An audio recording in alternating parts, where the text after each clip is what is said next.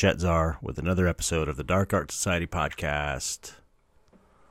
Episode 182. Today we have Steve Kleff, who is an awesome dark water, watercolor artist, I guess you could call him. Um, his work is really awesome. He was just in the Dark Art Society group show.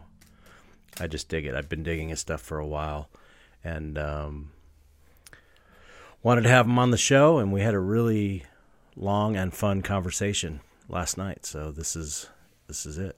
You're gonna hear it in a minute. Um, let's see what's been happening in my life. Uh, I got a fin- finishing off a big order. I got to fill of those frame commissions I was talking about. There's a few more left. Can, can you hear the dog? Snoring in the background. Well, now she stopped. Oh, there she goes. Uh, there's also um, construction outside, so if you hear a bunch of beeps and people whistling and stuff, it's construction. Um, yeah. So I got. I'm fulfilling this order of frames. I got my streaming set up, totally dialed in. I think for my personal Patreon, which is patreon.com slash chetzar. So I'm doing uh, random live streams while I'm painting and stuff, which has been fun figuring that out. But I think I got it all down pretty much. Might be tweaks here and there, and, and it will continue to improve, I hope. You know, when I can afford better equipment, get a really nice camera. I got a pretty nice camera, but now that I'm doing it, I could see that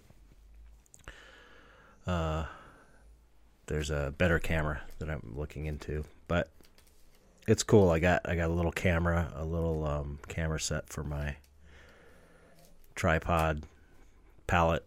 So you, so the palette's on one side and the painting is on the other side, and I can record those, turn them to time lapses. It's pretty cool. So I'm excited about that. That's been the big thing happening around here lately.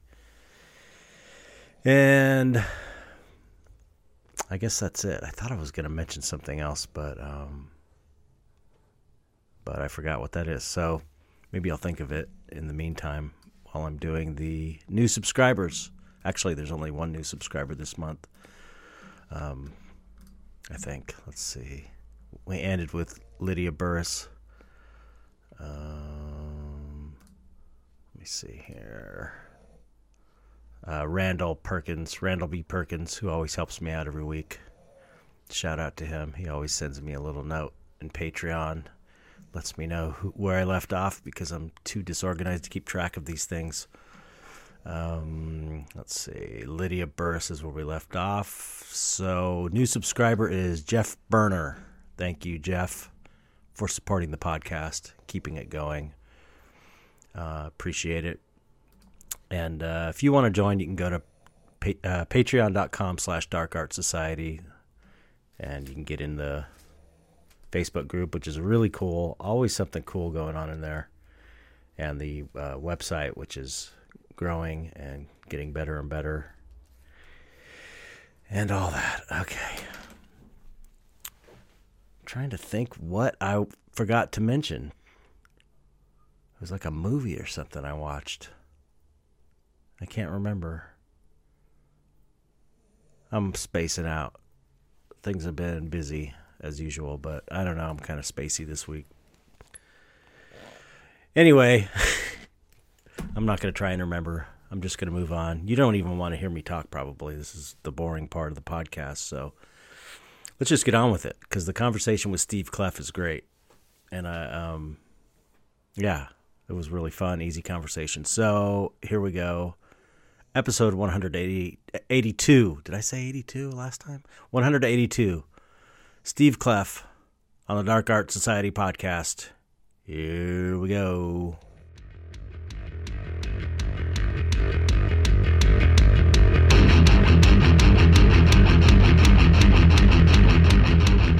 Dig that, but what's up, Steve?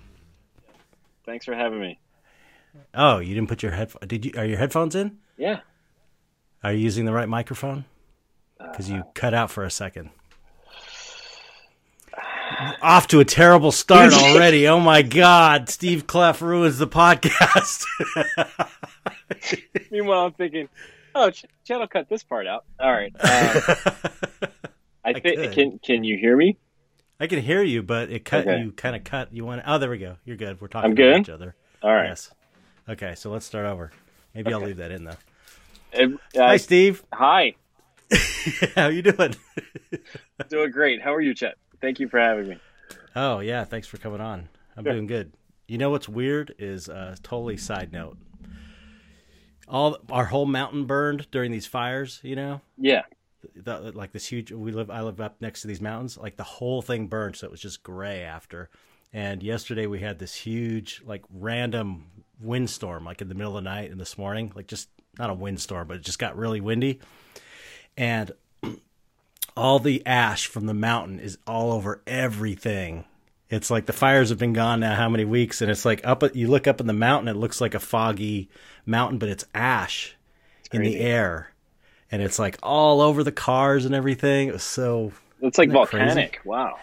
totally, yeah, it was a what a nightmare. It's Did such a weird thing. Did you get another uh, warning about the air quality?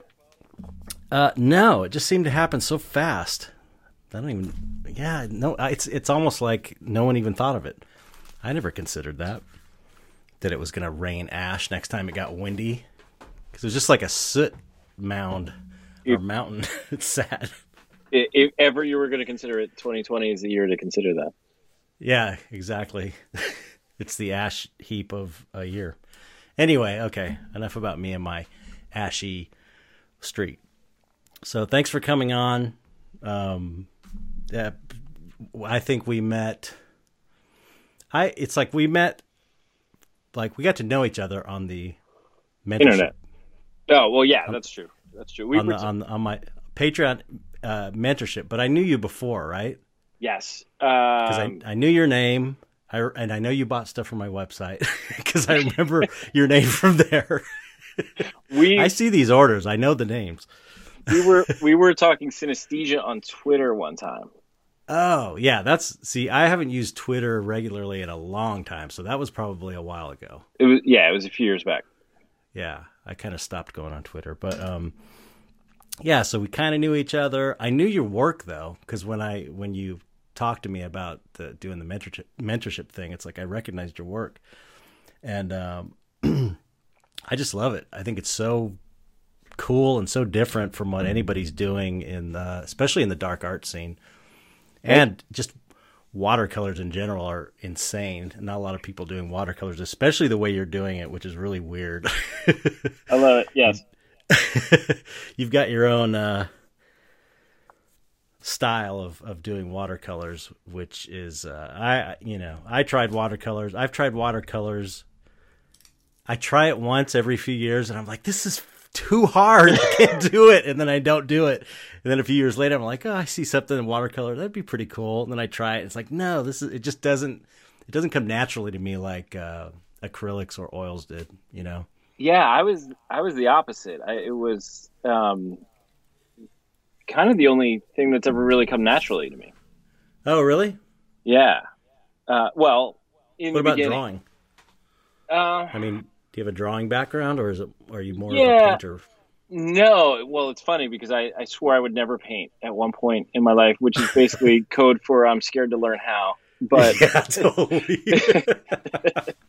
Painting sucks. uh, you know, I, I'm going to be such a good pa- uh, pencil artist that I, I'm gonna I'm gonna raise the level where it's on the same same Yeah, I don't need to. standard. as- I don't need yeah, to right. paint. Uh, no, it was just you know I was I, I think in retrospect I was scared, but um, so I started drawing since I was three, which so I guess that came naturally to me, but oh yeah, Um, same same as me.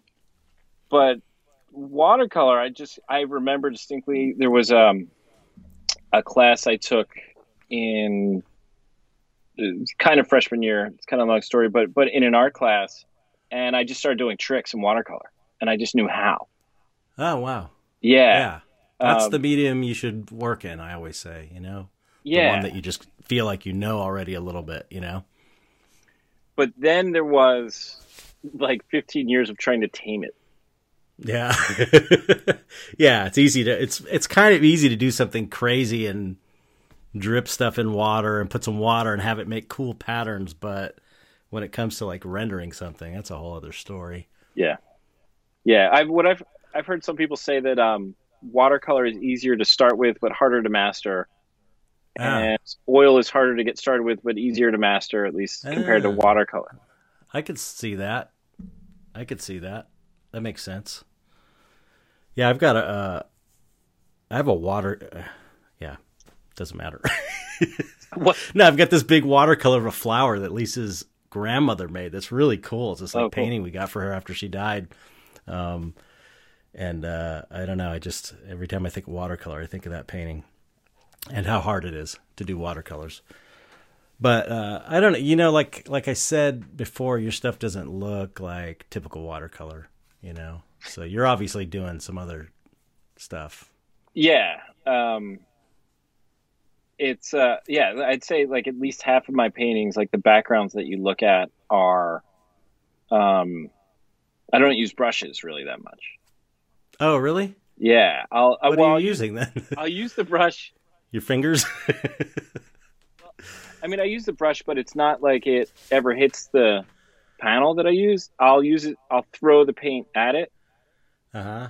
So so a lot of it is um applying different amounts of water to set up an effect and then throwing the paint into the water and then having it kind of do its thing. That's crazy. This is Yeah. not painting the figure though. This is like setting up your backgrounds and stuff. This or- is just yeah, just the abstract, you know, okay. stuff that um like in the um the piece that's at Copro now, the fire stuff is Right, right. is is I use brushes a little bit. I'll I'll steer the things, Mm-hmm. but I kind of set it up to do a um, to create certain effects. You know, I'll just I'll sometimes I'll set up pools of water and then I'll I'll eye drop in Oh wow. some because the trip. yeah yeah. I got it. I'll, I'll You got to do a you- you got to do live streaming, man. We were just talking about this I off will. the air. It's like I want to see that. yeah it, I mean, th- it's different.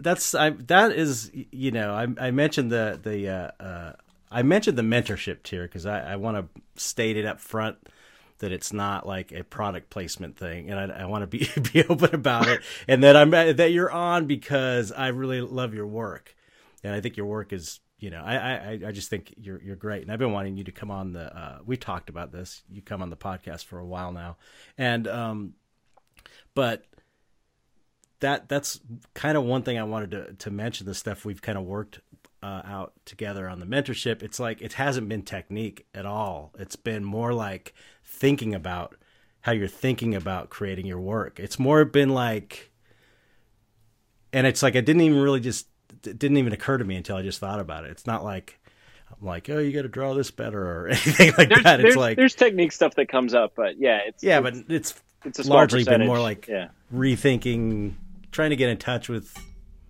I don't know, the art spirit kind of thing, or definitely I don't that. Mainly not overthinking things as I yeah, tend to do. yes, not overthinking. Not That's a big overthink- part. Um, yeah, Yeah. I mean, I could, I could a while about what I've learned. I, I think, um, you know, it's funny you you're um, kind of bringing it up in a specific way because I was joking that it, I try and not turn this into like a three hour ad for the mentorship program. So I'll, I'll I'll get that part out of the way, which is just to say that um, I feel pretty confident that I'm probably three to five years further along than I would have been if I hadn't done the mentorship. Oh, that's cool. Yeah. So thank you. Oh, Uh, hey, thank you. but um, yeah, a lot of it is um, really trying to figure out what it is I'm trying to say, uh, Right. how I can say it in more like genuine way, Mhm. um, how to not really dwell on how things will be perceived or received by anybody, right, uh, right. and and just kind of working through it. And that's the stuff where um, that's really valuable. You know, the other stuff I think technique, marketing, business, like you can find courses on those things, but but to um, it, it really is turning into like an ad. Sorry, but um, it's like you know to really find like like customized, tailored advice on blocks that I'm setting up or ways that I'm limiting myself. I think that's probably Hmm. a good way to summarize it. Is that um, a lot of my stuff is is helping me push further to realize my my potential. Right? It's it's it's Right. rare that Yeah. you never you never say like do it this way, right? You might offer some suggestions, but it's Right. mainly, you know, you're pretty good at seeing where I'm kind of holding myself back, and then helping me to push it and try and try things that I might not have tried otherwise. Well, cool, cool. Yeah, it's been you know I, I and I know I've said this a million times, but it's been so fun to just watch. It's been fun working with with uh, artists on this because it's like uh, I don't know. Uh, I know I've mentioned it, but it's it's like a, a, a more rewarding than I expected, like personally, because it's cool to see people, especially you know if you're working with someone who's open and and there's not any kind of weird like power dynamic or anything. It's more like just, hey, let's let's try and you know figure this thing out or try and make it better or whatever. It's like it's super fun in that way. So um, yeah, I, I, we we don't have to keep talking about it because I, I feel weird about it. I know. I, feel- I you know, I don't. Neither of us wants to be self-serving. So yeah, right, exactly. But but uh but you're you know the the the cop the last Copro piece is my favorite piece you've done. I have to say, and and um. thanks. That's been that that has been furthest in. This is the one of the more recent pieces you've done in the mentorship. I'm not just saying. I'm just kidding. I'm just kidding. No, but that that piece is definitely like I want to use that for the uh, uh the the cover image of this podcast. That was like when you when you presented that piece because I you know I've been saying like you got to get on the podcast and you're kind of like you know, we'll talk about it. You took a little, almost like a break from your promoting your career and stuff for a while, and you're kind of back into it. Yeah. And and you've been, you know, really working hard to get going again. And so I've been, you know, we've been talking like, yeah, you come on maybe and prep your, get ready, have your store set up, this that. And um, so we it hasn't been like any kind of pressing thing when you're going to be the show. But then when I saw that piece, I was like, oh, we got to get him on the show. This piece is too good. This is like this is the you know this piece is I love that piece. It's my favorite piece you've ever done. It's so awesome.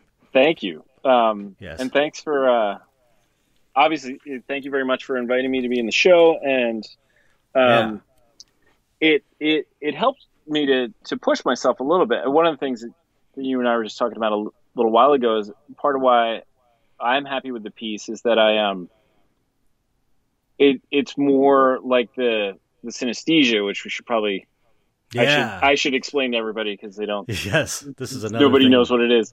Um, thing we have in common.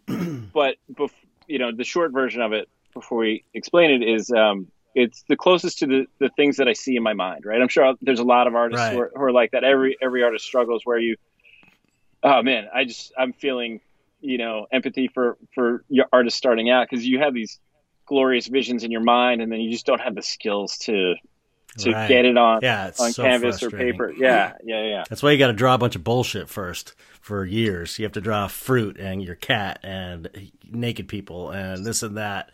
So you got to draw all the bullshit so you can create the thing that's in your head. You know, that's how it works. Somebody famous, I forget, you might remember who it is, but, but somebody in the art world said something like, you've got like 10,000 bad drawings. Yeah, Chuck. Jones, I think Okay. that cartoonist. Yeah, yeah, yeah. The, the guy who did all the Warner Brothers and Bugs Bunny stuff. Yeah. He's a genius. Yeah. Um, Yep. yeah, and that's it. You know, you just, you just, like, you got to stick with it and just know Get the crappy ones out. you're going to hate it for a while. And then eventually you'll start saying, hey, that, that's, that's like what I'm thinking. And that, that's what happened with that piece, you know? And it was, it was, um, right. you get to that point where you're like, oh, now I, I like what I did. Am I allowed to show it? Right? Like, is, is, is it okay that I don't, I'm not suffering, right? right. um, Is it okay that I don't hate this? That I don't hate it. Yeah. But, um, think that I suck? so that is interesting because, uh, I, I think that's going to be like a, a change in trajectory for my work. I'm going to do more work like that now. Even, Yeah. um, the other piece I did that's uh, at Dark Art Emporium now in the show that the Buddy Yeah. curated. It was along the same lines. I, I pushed it a Yeah. little bit and got a little That's a weird great one, with too. it. Thank you. Um, And darker. yeah, they're both definitely darker. Uh, which you know, Doesn't have to be, but I'm just you know. Yeah, it's interesting. It's like it, you saw my so, sort of dark work, and and then it's it's not like you chose it because you knew it was going to be as dark as it was. Right. Kind of surprise after you after you after you chose it. yeah. Um, yeah. It was a, a pleasant surprise. But uh, thanks, man. It, dude, it means a lot that uh that you like it. Um, and it's yeah, I was proud of it. I, you know, I'm I'm excited to share it because it was What's the name of it? uh, it's ango, um, which is um, one of the Greek root words for anxiety. It's about anxiety. Perfect. Yeah. Perfect title too. Yeah, ango So- literally means uh, like to feel like you're suffocating. Oh, cool. Perfect. Yeah. Perfect. What a fun what a fun feeling. hey, but it's you know it's not a fun feeling, but I bet it's a feeling that a lot of people can relate to, and you know this is the name of the game when it comes to making art. You know, is cr- creating something people can relate to. Well, that that's kind of the hope, and I actually the the model who helped me with it um, is somebody uh, that I know just from things she's posted publicly. So I think she's okay with me saying this, but uh, she's experienced anxiety and depression. The other one for the other show was about depression, and uh, Mm. and so I had the idea to do those two things, and then I reached out and I said, uh, "You're either going to love the idea of collaborating on this, or you're going to hate it because you know it's going to remind you of these." And she was all into it, and and that's my hope is that other people who, you know, get anxious see that, and it's some kind of, you know, relief, or it's at least you know like you're not alone. Yeah, absolutely. Acknowledgement. yeah, it's funny because it's that's always been my go-to musically, especially my go-to. Like if I'm feeling pissed or upset or anxious, angry or anxious or whatever, like I don't go to happy music to calm me down. It's more like I go to angry or angsty or aggressive music that like for some reason it's almost like if you resonate on the same level or you find some art that resonates on the same level that you're feeling, it's like it it neutralizes it or something. Or, You know, I don't know that it necessarily works that way, but that it makes me feel good. Like I, Well- I think about being stuck in my car and being at a job I was unhappy at, and just being so frustrated, and just cranking on this, you know, angry music or whatever, and it made me just it just made me feel better. It's like it soothed me, you know. Yeah, I, uh, I think in um, in therapy and in psychology, I think that they they ask people to um, when you're overwhelmed by feelings like that of anxiety or depression, one of the types of therapies is just for you to start naming how you feel, just kind Oh yeah, yeah. tuning into that feeling, and sometimes it helps kind of dissipate that sense. And so it could be an aspect of that, or it could just be um, when you feel those things, you feel like you're the only one. You're the, every, yeah. Everybody's normal, everybody's healthy, everybody's fine, and then you're just this Yeah. broken toy, right? That has anxiety or, or is depressed. And so when you see somebody else is going through it, you're like, it takes some of your burden off of you. Yeah, it really does. It really does. Therefore, dark art is great and valuable, like I always say.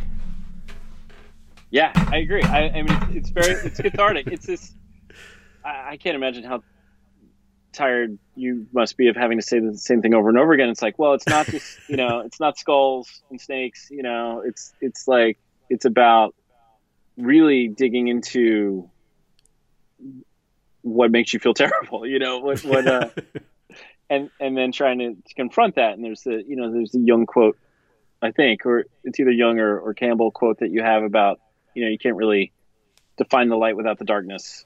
Right. Um, Exactly. So it- yeah, there's.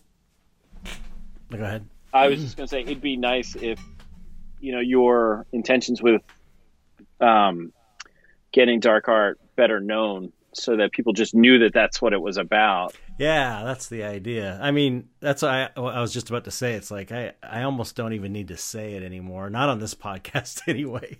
It's like everybody, you know, anybody who listens regularly knows knows the deal, knows how I feel about it anyway. But um, uh, okay, let's. You know what? Let's let's let's go back. Let's go back to little Steve. no, I just I just want to kind of go kind of kind of go through your history a little bit, Sure. like you know how you were as a kid and the stuff you're into, and did you go to art school and because you went to art school and uh, you know blah blah blah, just the kind of the regular career stuff, and then we can talk about your synesthesia and get into the fun stuff. Okay, you uh, let me know. You know, jump in because it's you know it's always weird to talk about yourself. I feel like you're being Better get used to it. self-indulgent. Yeah, so you, you guide me. But um, yeah. So I I started like when I was three. I remember what it was like um, in nursery school. You know, all the kids were drawing, and I guess I didn't act for it because when I was drawing, like kids would stand around and then like watch me draw and give me requests and stuff. And so Oh wow, that's exciting when you're a little kid because you feel special and you feel yeah, man. you know. Talk. That's and and and and uh, uh, you have a, a moment where it's like you're something you're doing is being positively Received, reinforced. yeah. you know, and, and that's like that's a that's that's a major that that gets in your brain. It's like the the the the uh, neurons or what, however your synapses, you yeah, know, yeah, yeah. like there's that get locked in. There's that fr- yeah neurons that uh, fire together wire together saying Right. that they have Yeah. um yeah it was it was definitely it reinforced it and i was lucky um my parents were supportive um oh, good. my mom uh got us it was my sister and myself my sister's three years older and she got us art lessons when i was a little kid um Oh, would cool. just like find local art teachers or whatever i remember going like i barely remember this but going on saturdays uh and and doing art and then um uh just kept drawing and it was it was the thing that I was known for. I was very shy as a kid and um, wasn't really good at being social and so uh, art helped me to not just completely fade into the background. Right. Um, and uh, Same here. yeah, I mean, I, I, everybody on the podcast is kind of saying like, yeah, and- most people. you know, and, and, and it works well. I mean, I think part of why, so I got to be very good at doing portraits. Um, Yeah, when I was in like my early teens. And part of why is because I'd come home from school and other kids would, you know, hang out with their friends or play sports or whatever, and I would just set to drawing yeah. for, for you know, whenever I got home from school till dinner time, and then maybe a little bit after, and just Right. draw and draw and draw. And it was it was different. though. a lot of it was comic books when I was a kid. oh, yeah. That's what I Yeah, thought I I was going to do for a while, and then I I learned that that was like probably more of a grueling career than I could handle. Um, Yeah. and uh, when I was 14, I got really lucky. So in Philly, so I grew up outside of Philly in a suburb um, outside of Philly, and there's a lot of art schools in Philly, um, which is a, a amazing thing to to have access to. But uh, one of them um, was Moore College of Art, which is just for women, but they had classes there for younger kids. Huh. So I started doing life drawing when I was 14 Oh, which wow. was yeah yeah um and that was great i mean it's there's nothing better right there's nothing yeah. more difficult and uh and thankfully i had a good teacher um because i always hear you ask people like is art school worth it it, it i think it really depends on the teachers and well, if- that's what I don't know if you heard the last one with yeah with um, Derek Hess. Did you listen to that one yet? just or- like at the beginning of it i didn't get Oh, the okay. whole thing yet He we talk about that like he credits because I was admiring his his drawing ability, the way he he's you know gestural and just fucking knows it. You can tell he knows his shit when you see his drawings, and he was just crediting basically like these two teachers he had for for all that you know really, he, and it's like that that's got to be all the difference is the teachers you know. the teacher will tell you one thing. There, there was a guy. So I've always been passionate about going to art school and and have really never stopped. Um, but there was a guy who taught me something. I'm trying to think. I was probably in my late twenties and changed the way I drew. Just made it that much. Wow. It was like Yeah. just like in a couple of seconds. Um, taught me a thing about like, um, you know, just if you're trying to to create the edge of a form, then you put like a dark next to that light, and the instead of like you know people will draw outlines. Right, right, yeah. You know what I mean? And I, I didn't exactly Mhm. draw outlines, but I didn't really think of it that um, completely. Where if you just put a black next to a white, it now it looks real suddenly. you know, Right. because in, in real life, there's no outlines to things, right? Like people are, Right. especially when people draw noses or whatever, they're trying to. They, yeah, yeah. they they draw the nose, but what you need to do is draw the shadow that comes up against the nose, and that creates the form of the nose. right. You know, or Exactly. or whatever. So you know, it took him like a second to tell me that, and suddenly I was that much better. You know, and so Yeah. if you if you have good teachers, then then you can really. I, I found that they just accelerate things. Right? You'll spend years Yeah. screwing around just trying to find that on your own, where somebody can just just teach you. But um, so yeah, I was doing I was doing life drawing, and just I was I was determined to be an artist. I would study anatomy. Um, I wound up being able to take an anatomy class in in high school, so I was like dissecting things just to learn. Damn. how- so you were committed committed to being a fine artist way back then. It's Yeah, so weird that you took a break. I mean, we don't have to go that far ahead, but um yeah, we, we'll get to that. But um, yeah, sorry. no, no, it was like it was a straight line. And what I would say is that, in retrospect, I wished that I had diversified a little bit, and I think that would have helped. oh, really? Like in Yeah. what way? Well, so part of my big thing going all the way through to um, probably seven or eight years ago was like I was about technique and not really about. I didn't. Ah, I didn't understand fine art.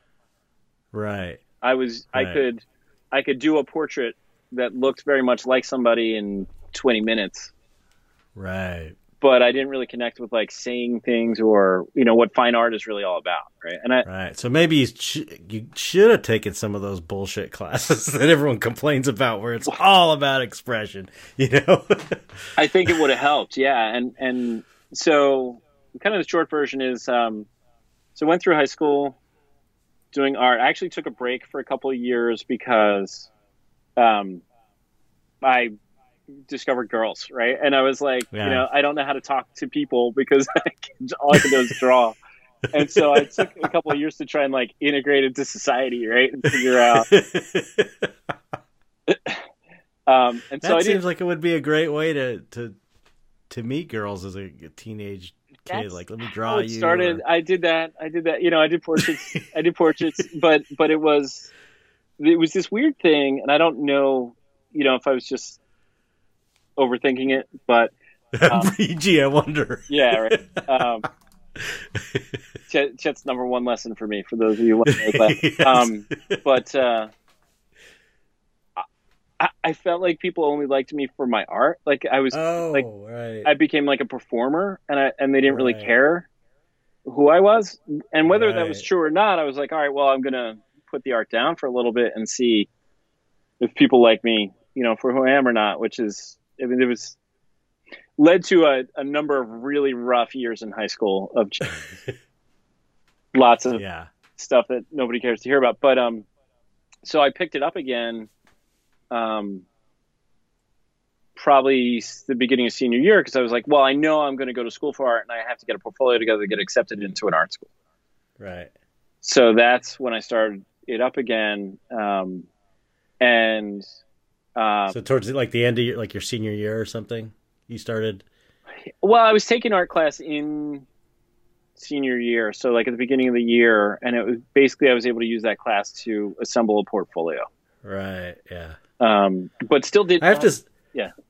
I, ju- I have to interject and say it, it is pretty funny that a little or not a little kid, but even a high school kid would be like have have a it's kind of a sophisticated thought to to to think like I wonder if people like me for myself or just for my drawing. For me, it was like, you know, I was I was just happy they liked me. For, they just liked me. Period. It's like yeah. if it's for the artwork, that's cool. It's fine. you know, it just seems a little. uh I mean, it seems smart to me. Like kind of like older than your years kind of way of thinking. It's maybe something that you might have in your twenties or something, or you know what I'm saying? Does I do. a little seems a little advanced. That's kind of you must have been a smart kid. I I don't know. It's hard to comment on yourself, but but I um. you must but, have been if you thought that in like whatever it was, junior high or high school, and you're thinking it was like a kind of yeah. a big enough thing to stop drawing. You know, I wasn't dumb. I can yeah, say you that. were dumb. Okay, you were dumb. um, but, uh, anyway, yeah. So so I didn't know how to paint. I didn't know how to paint, and I was on this thing where I'm like, and I really pushed doing pencil work as far as I could. Like I, I had this sweet deal where I um in one of my art classes, uh, this other student would she just sat there in the class with just like her feet up on the desk, and then I drew her like life size for like wow, and didn't really know about how to express myself. So I literally drew like every link on the chain on her necklace, and like right. she had these flip flops. I still remember many years later, and I drew like every little square on the bottom of the flip flops. And so, so I felt really good about drawing, but I didn't know anything about color theory, and I didn't even really know medium or or anything. And um, don't remember what was in my high school portfolio. I must have done a couple of things, but I got into art school. Um, and um, your parents were cool with that going to art art college. the rule was uh, that I had I couldn't just go to a straight art school like in Philly. University of the Arts is a great art school, um, and there's a few others. Um, but so I went to Syracuse University where it was um, you would you would get the full education, right? So I had to take classes okay. in um, like when I was there that's when I started waking up and realizing like different parts of life would help with art. So I took right philosophy and psychology and political science, and ah. I just like gorged myself on all the different things that I could I could learn and study, but um, while having an art major. Um, okay. Um, and it was I, I, yeah.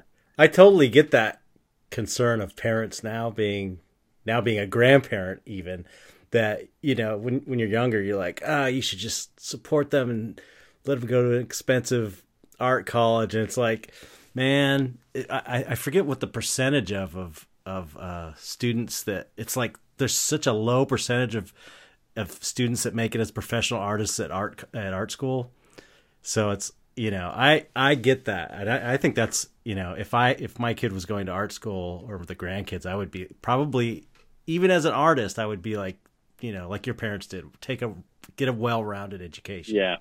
You know, because imagine spending all that money, sending your kid to art school, and having it be like a total bullshit. You know, where people are taping hot dogs on themselves and you know uh, rolling yeah. around in glass and shit, and like you're spending, you're spending two hundred thousand dollars or whatever. Yeah. yeah, I'd be so fucking pissed, and I'm an artist, and I'd be pissed. there's just there's also like a lot of bad art teachers out there, you know, and I, yeah. it was, it was weird for me at Syracuse. So there was, um, this weird thing was like some of the art teachers were rivals with each other. Oh God, are you serious? Yeah, and and it was just it was all ego. You know, I mean, you've got this three-hour studio, which is this is glorious thing, right? Like, so now you're out of school, and your job is to spend 15 hours in the studio, and then you know homework on top of that, and you're basically say you know told like you get to hang out with a bunch of kids your age and you're on your own and your job is to just make art for you know 15 to 30 i mean it was it was the best right like right right but for those three hour studios the the teachers would just go and they just talk about themselves and every accomplishment they ever had and they would just the, the bad, good ones would you know unlock things like there was this one guy his name was bob dacey and he was um so i wanted I didn't know what my major should be. I bounced around a lot and switched mm. majors at least once, maybe twice, and wound up getting a an illustration degree. Mm. Um, and again, the trajectory was was straight. I wanted to be an artist, but I didn't know what the hell to do with it. Right. Right. Right. Just trying to acquire skills as I went, hoping that someday I could figure out what to do. And um, so this guy Bob Dacey, the stuff he tells me, I still think of now. You know, decades later. Oh wow. Yeah, just like little some of the stuff on the on the art jam that we do on Fridays for for Dark Arts. Mhm. I a couple of other people, and they're like blown away, and I'm like, yeah, that's this guy Bob Dacey. He was um, Bob Dacey. he was an illustrator. He did a lot of stuff. There was this whole career that people had, um, guys like Bernie Fuchs and um, uh, blanking on all their names, but they were the big editorial guys, and they would um, they'd start. You'd there was like a path if you wanted to. You'd they'd start off in Penthouse because Penthouse apparently was. Um, for those of you who don't remember before the internet, you, you have to get uh, porn in magazines, and one of them was called Penthouse, and it was you know it was porn magazine, but they were making so much money that they could be really um, daring with the artists that they would hire, and they had Right. a lot of I get I don't know if it was like they had to justify the existence for publishing or whatever, but they would print stories from like great authors. right. So these guys would go there and get their jobs first, and then they would go and work at like more established magazines and things like that. And there's a whole school of these these people, and um, and so Bob Dacey um, was like he was one of those guys, and he was teaching, and and he was just like hardcore. But some of the other teachers were just like this one guy was trying to get tenure, and um, it found out like right before I was going to graduate, like he was with one of the students. And so Yeah. he didn't get tenure, and it was it was like this weird thing. I'm like, I'm just trying to learn how to make pictures and make a living, and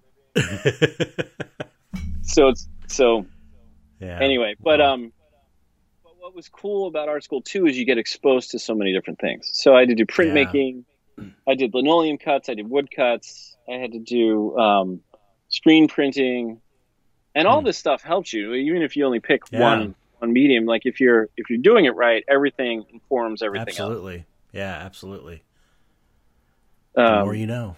the, the more you know. So, so, so what happened was I, um, I get this illustration degree, and I'm like, okay, I've got the plan, and I'm gonna try and like my, you know, the big dream at the time was like I'm gonna go on the cover of Time magazine. Right? There was a guy who had Mhm. who had just um, done an illustration that had OJ on it. His name was Matt Mahurin. He did the video for uh, Metallica's Unforgiven, and like he was like a rock star illustrator guy. And it was like I'm going to be Wow. the next next Matt Mahurin, right? Or CF Payne, you know Chris Payne? Yeah, I know the name. Yeah, yeah. yeah. So he, he was doing covers of like big magazines and things like that. And these guys, Okay. anyway. And what happened was on the way to graduating, I met my now wife, who um, she was about to go to Univers- University of Hawaii. So oh, okay. I graduate school and I go out to Hawaii, and now I've got this illustration degree, and I'm going to try and make it as an artist. And I try for six months, everything, everything you could think of, like applying to galleries that I hated. Like there was this guy who makes these giant whale murals out there. I applied to those galleries.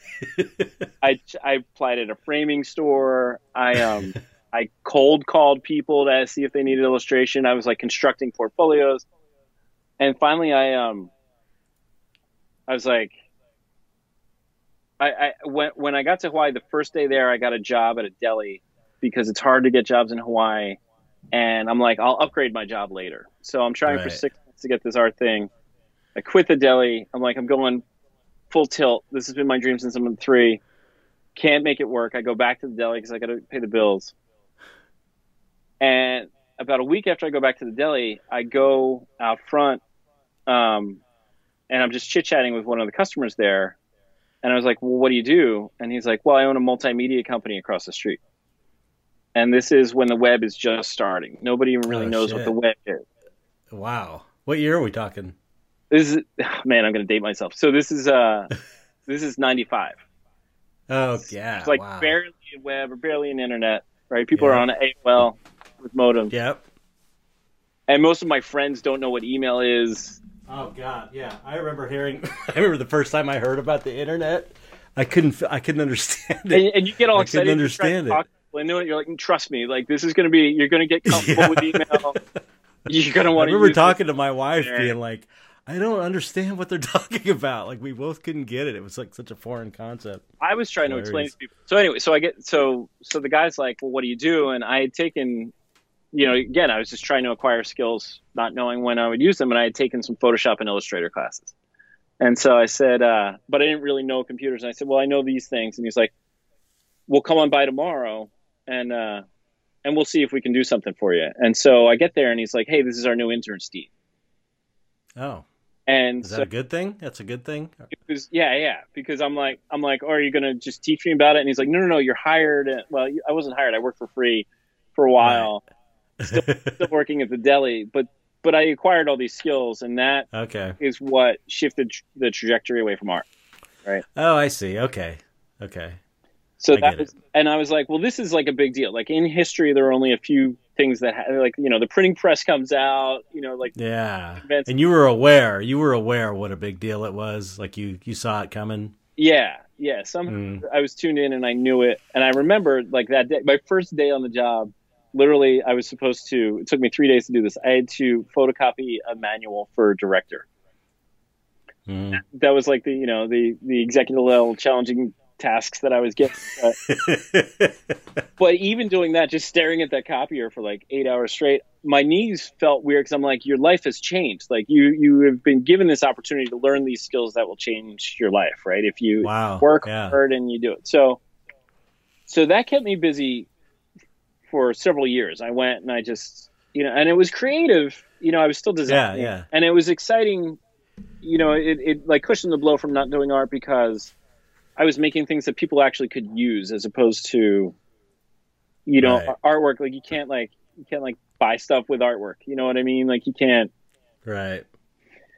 but it always gnawed at me and and for years i was like should i try and be a fine artist shouldn't i be trying to be a fine artist and so finally when my um, oldest son was about to be born i just had this vision of him like opening a closet and seeing all my old paintings. And, and being like well what's this? Right? And i'm like wow what a terrible lesson for him. Like you, you're born with this skill you work hard you, you you master it and then you do nothing right? So right. so it's like I have to I have to get into a show, and so that's when I got serious about you know trying to be a fine artist, and and so um, So, how long were you working in that at that job, or in that field when you like how long? When did you you know?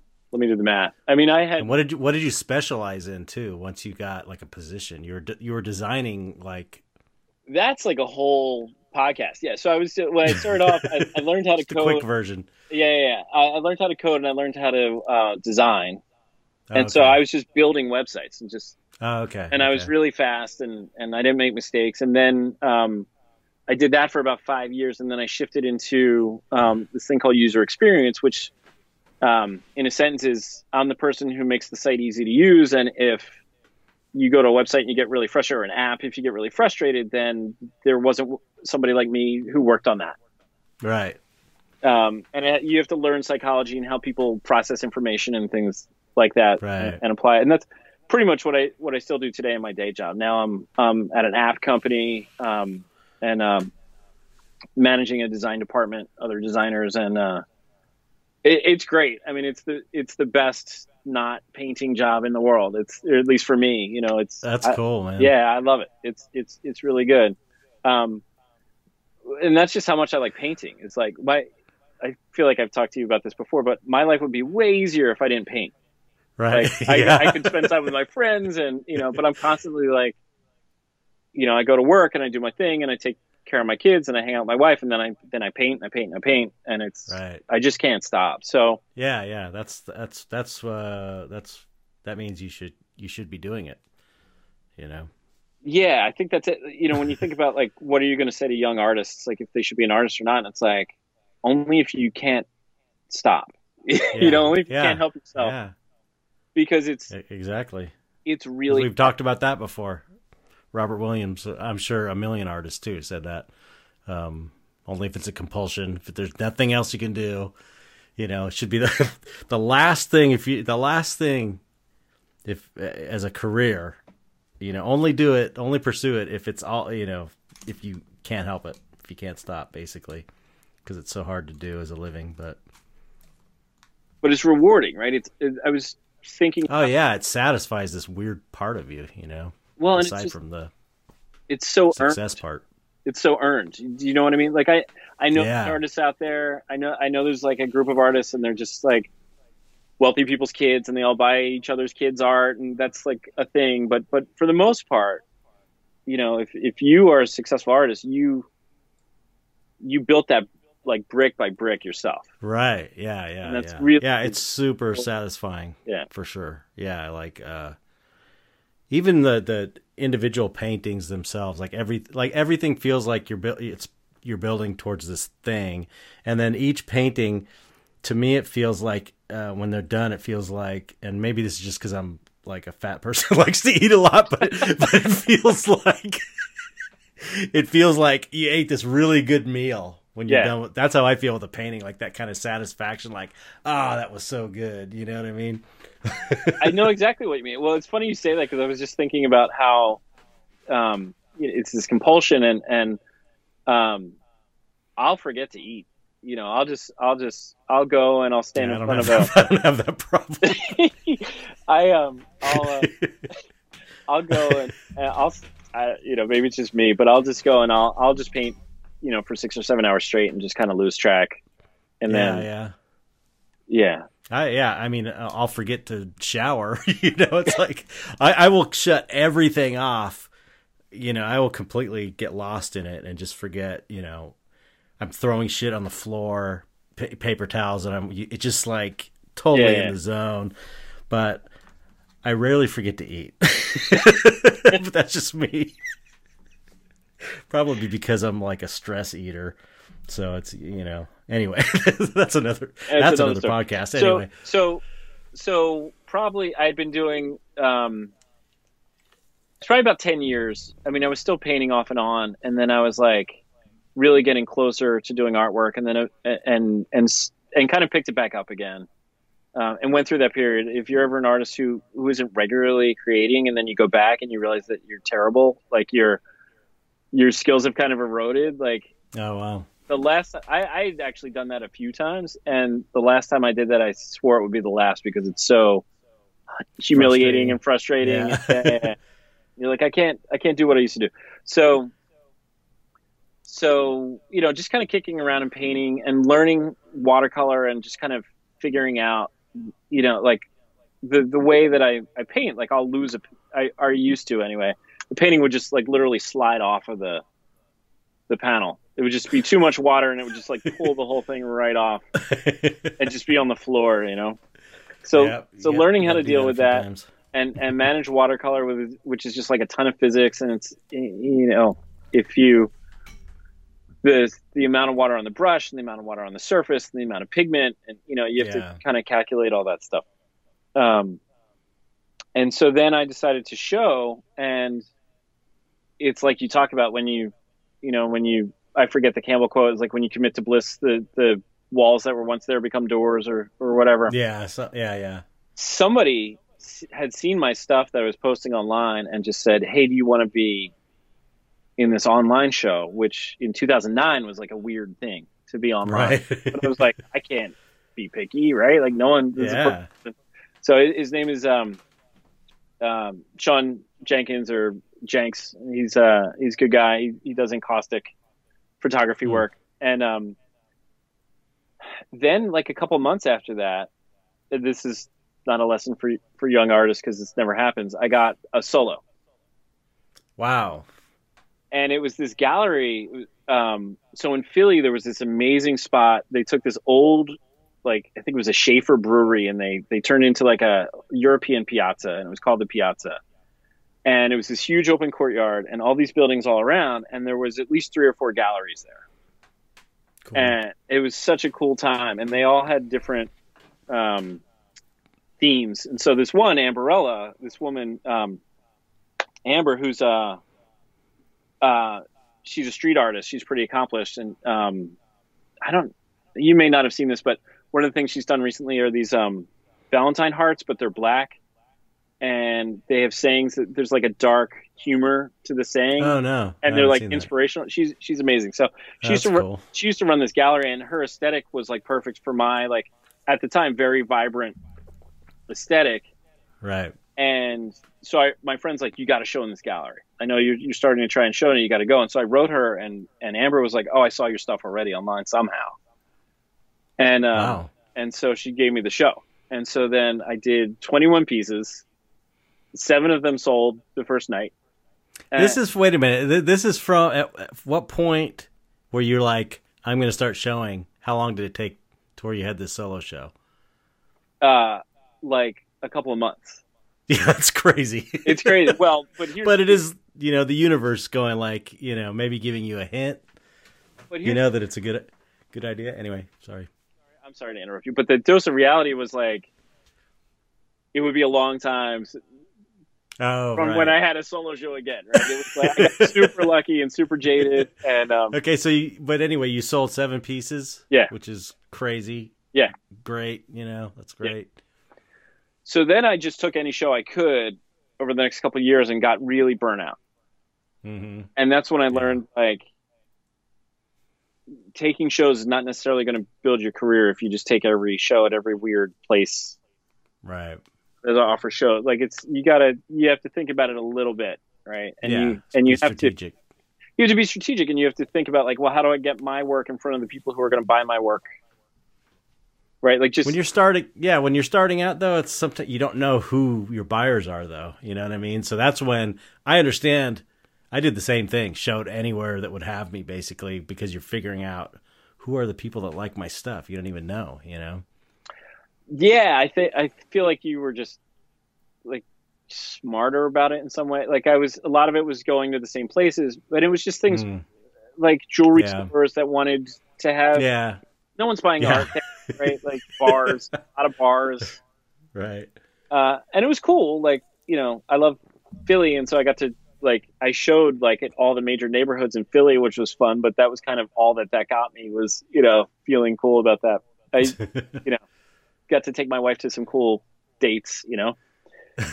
so so then I decided to take a step back and I was like, this is not really working. I'm super burnout. At this point I have like a two or three year old. We're thinking about having another kid. And um I was like I don't really know fine art. Like I don't really know concepting. Like I'm not really saying anything with my work and and so I really like I kept working a little bit, but then I just tried to get in touch with like, well, what do I like and what do artists do and what do I want to read mm-hmm. about, what do I want to say with my paintings, and um, started talking to like a lot of smart people. Um, Caitlin Foisey, who we've talked about, mm-hmm. she's like a writer, artist. She just did a bunch of stuff for the um, Billy Corgan and the Smashing Pumpkins tours. Those two different tours. She did a lot of the set design for that. Wow. She was cool. like helped me figure some things out. Um, Jess Schnabel, who does Blood Milk jewelry, or I'm sorry, Jess oh, Schnabel, yeah. Jess Schnabel Horky, who um, runs Blood. Like it was really cool. There was this amazing scene, and that's in the piazza.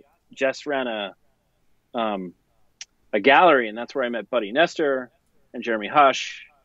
Okay, um, so this that, is related to the whole Philly dark art scene. This place yeah. you're talking about. Yeah, like so. Jess's place was Toothless Cat, so Buddy had a big solo there. The same time I had my solo. Oh wow!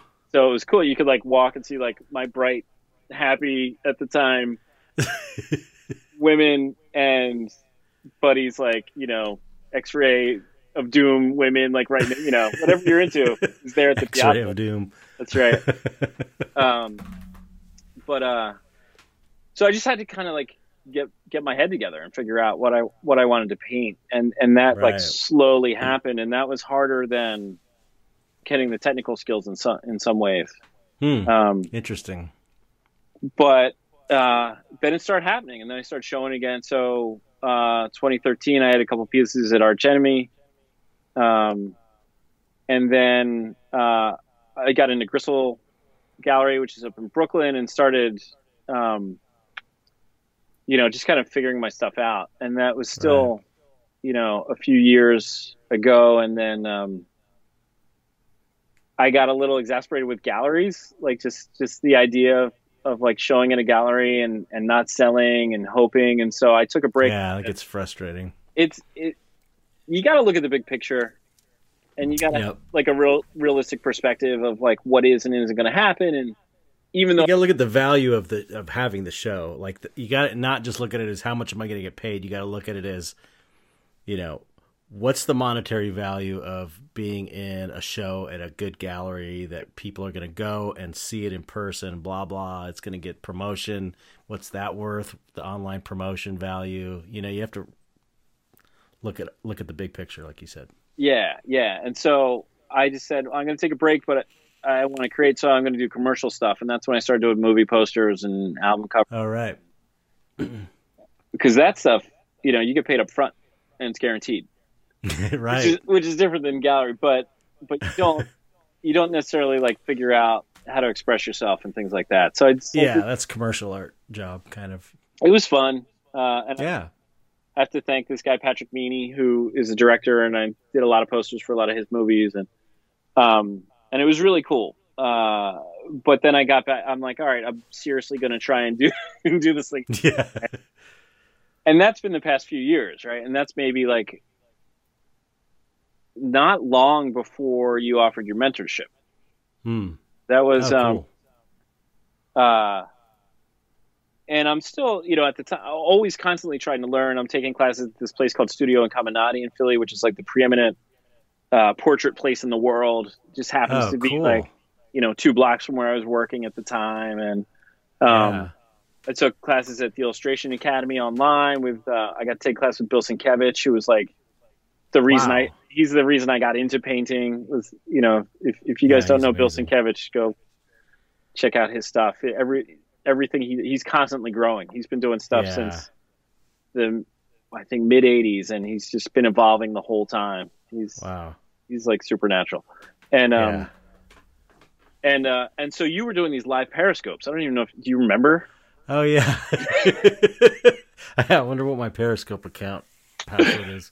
And uh, and what was cool, it was very cool. And So at the time, I was like, let me see if I can learn oils. And so I was just kind of looking at whatever you did, or or David Sapakis, or you know, I would just try and absorb from anybody who Mhm. would generously share their process. And um,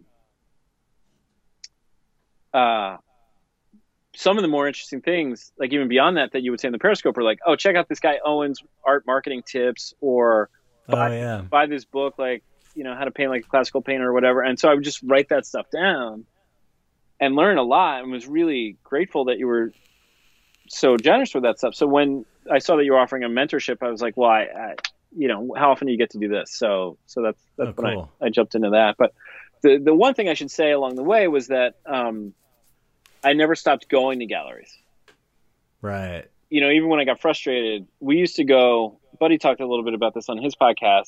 Like, um, Jess was writing for, um, I think High Fructose at the time, and Mhm. another magazine like that called Fecal Face. And so she would go and have to cover all these openings. So a year or two after those guys started doing it, I started driving up to New York. It's like an hour. Well, I guess it's like two hour drive from Mhm. Philly. So we drive up and then hit a bunch of galleries and then come back. Yeah. And that's It's where I, important, man. yeah, I mean, you, you see what's real, right? Like you can get a sense of like, oh, I'm pretty good at this, and then you look at what's out there, and you're like, oh, right. like this is, you know, a Yeah, helpful wake up call, you know? sometimes you'll go to a gallery and you, you're going there because there's an artist you like, you know, at a gallery and you want to see their work in person. And then they're like over in the second room that you didn't even, or the third little room, there's some other artist you never heard of that's like, Yeah. what the fuck? Like this other person that's doing some amazing shit. I mean, that's happened to me so many times where, you know, so it's really crucial to get out and see what other artists are doing, not just online. I mean, now now with COVID, that's Right. a different story. But um, you know, when things get normal, it's really it's. I mean, I, I that was when i was showing and I was like getting in shows and showing at Cannibal Flower. I was at the Cannibal Flower show every month where when I was showing. I was even when I wasn't showing, I'd go any anytime there was an opening in LA, I would go to it. You know, the, it's just like, and you meet all kinds of people there, making those connections. It's it's it's crucial. It really is. I mean, if you have access to it, you don't have to do it, but it's important if you have access to places like that. Yeah, if you can. Well, and that's the thing. There, there was a lot of cool places in Philly. Um, as you know, a lot of amazing artists. Yeah, all kinds of amazing artists in Philly. If if I if I get the chance, I actually made the list. I came up with 31 that I know of that are really good in Philly. Yeah, but if you leave one off, then you're gonna really feel bad. That's why I'm afraid to, to say anything. So you probably better not.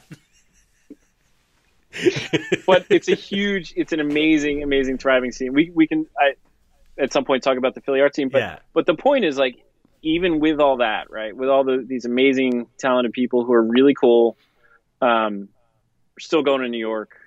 Still, you know, we're still going like um, go to Chelsea and we would go to uh, um, you know, Last Rites. We would go over to Brooklyn. You know, you just you got to see the work in person, and there's really nothing Yeah. that gets you wanting to paint. You know, it's this it's this weird thing that happens where you you see it and you're like, I should give up because I'll never be this good, but also, wow, I can't wait to hit the canvas because Yeah. it's so inspiring that you know you see all this work and then and then you get to meet people and and that's um yeah i get to be friends with people just from being at their shows and asking them Yeah. you know, about their work and and you know not not being a uh, you know not being terrible at it right? Those two years i took off to learn how to integrate socially they paid off when i didn't scare people off at, at, at gallery shows. But um you know it's it's really get in the community and and uh and and then try different things. You know there's so many different things. Like my so my whole background technique that i do that's like my signature thing happened because in school i was forced to learn about jackson pollock. Oh wow. I was like a guy who just i just liked realism i liked the renaissance Yeah. and um I had to write this book report on Jackson Pollock and was very angry that I had to do it. And then you know, changed my life like no other art. Right. you know, and it's the, there's, there's lots of other stories along the way where, where something happened and it, it forced me to grow. And that is what I think th- those are the things that are interesting. I think about my work is, is like Mhm. the weird stuff that I, I wouldn't have done if nobody was making me do things that I didn't think that I was supposed to. Yeah. Yeah, I wanted to talk about your work too because um and the the synesthesia angle which is really a trip and um yeah, you I like your your technique is cool to where you're you you set up um models and you you you know you do the traditional model reference thing and but first talk about your synesthesia because that's a big part of your painting and, and Yep. as, as you know i haven't talked about it in a long time so for any new listeners i have synesthesia but i have like the lamest synesthesia there is which is every f- word has a flavor and it's called gastroluxical synesthesia is what it's there's a technical term for it and someone made a documentary about it even apparently i haven't seen it Just your kind? Yeah, yeah. Oh, wow. Because my kind is like super rare. It's like one of the rarest ones. Hmm. But it's dumb because you know Steve tastes like Rice Krispies. I remember. Um, you know, uh, uh, uh, uh, Jewish tastes like pancakes with a lot of syrup on it. Uh, uh, Jesus tastes like Cheetos. Terrorist tastes like Doritos. It's all like junk crap food that I used to gr- eat when I was a kid in the seventies. So and and it's and it's uh, I didn't realize until I was like in my thirties at Rick Baker's shop. One day I was like, "Holy shit!" I didn't, re- you know, Kathy tastes like milk.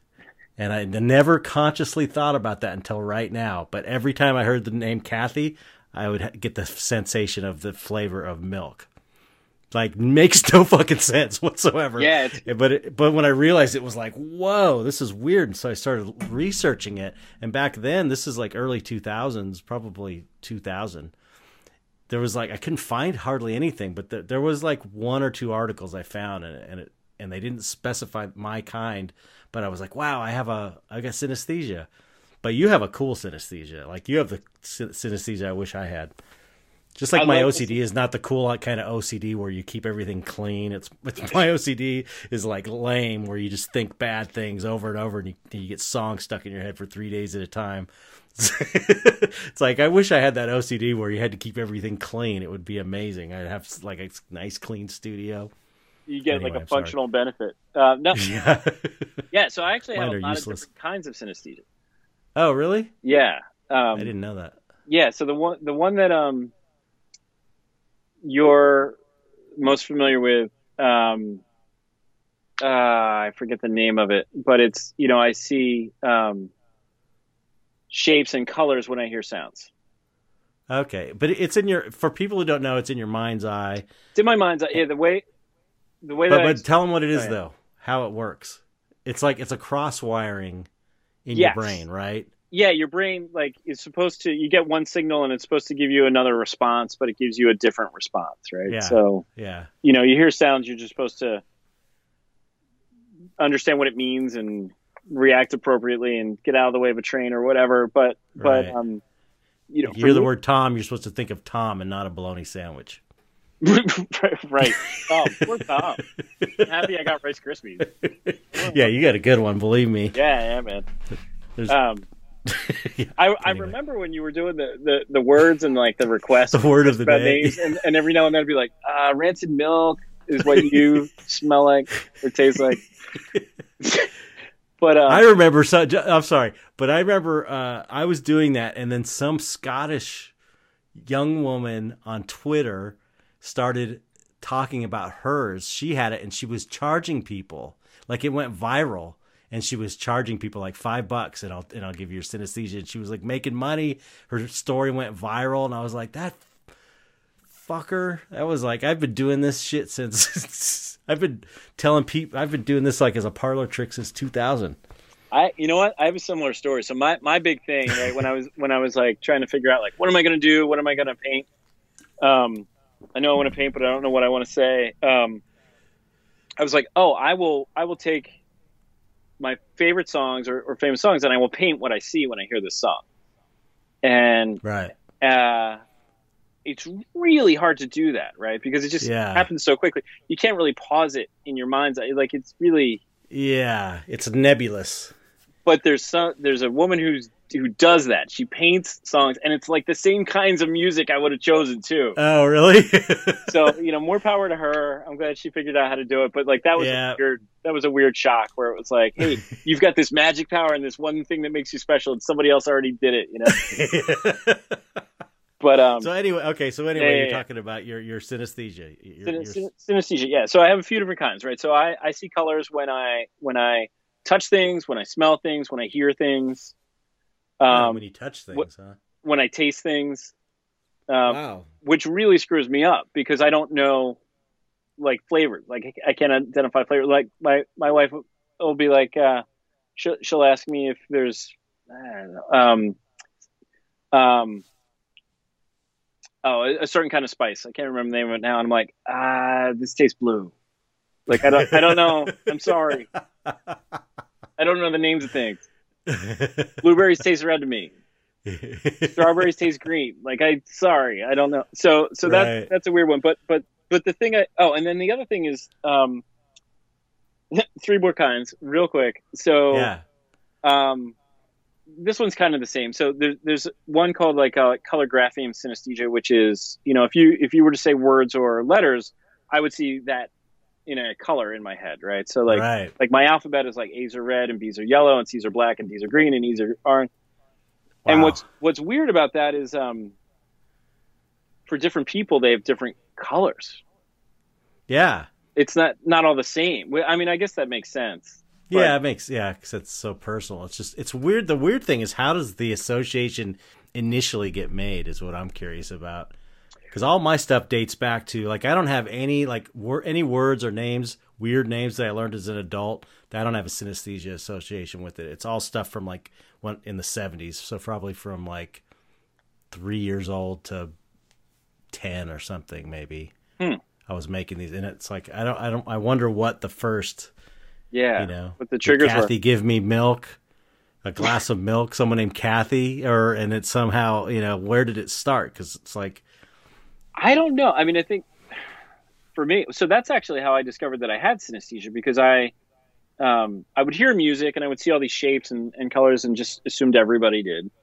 right, And then I was thinking one time about the the letters of the alphabet, and I was and I thought to myself, oh, you know, when I was a little kid and I learned how to read, the letters were probably those cut like A's were red and B's were yellow and so on. hmm And then I realized like I I remembered I was like, oh no, they were like it was like yellow letters on like a green fake chalkboard colored background.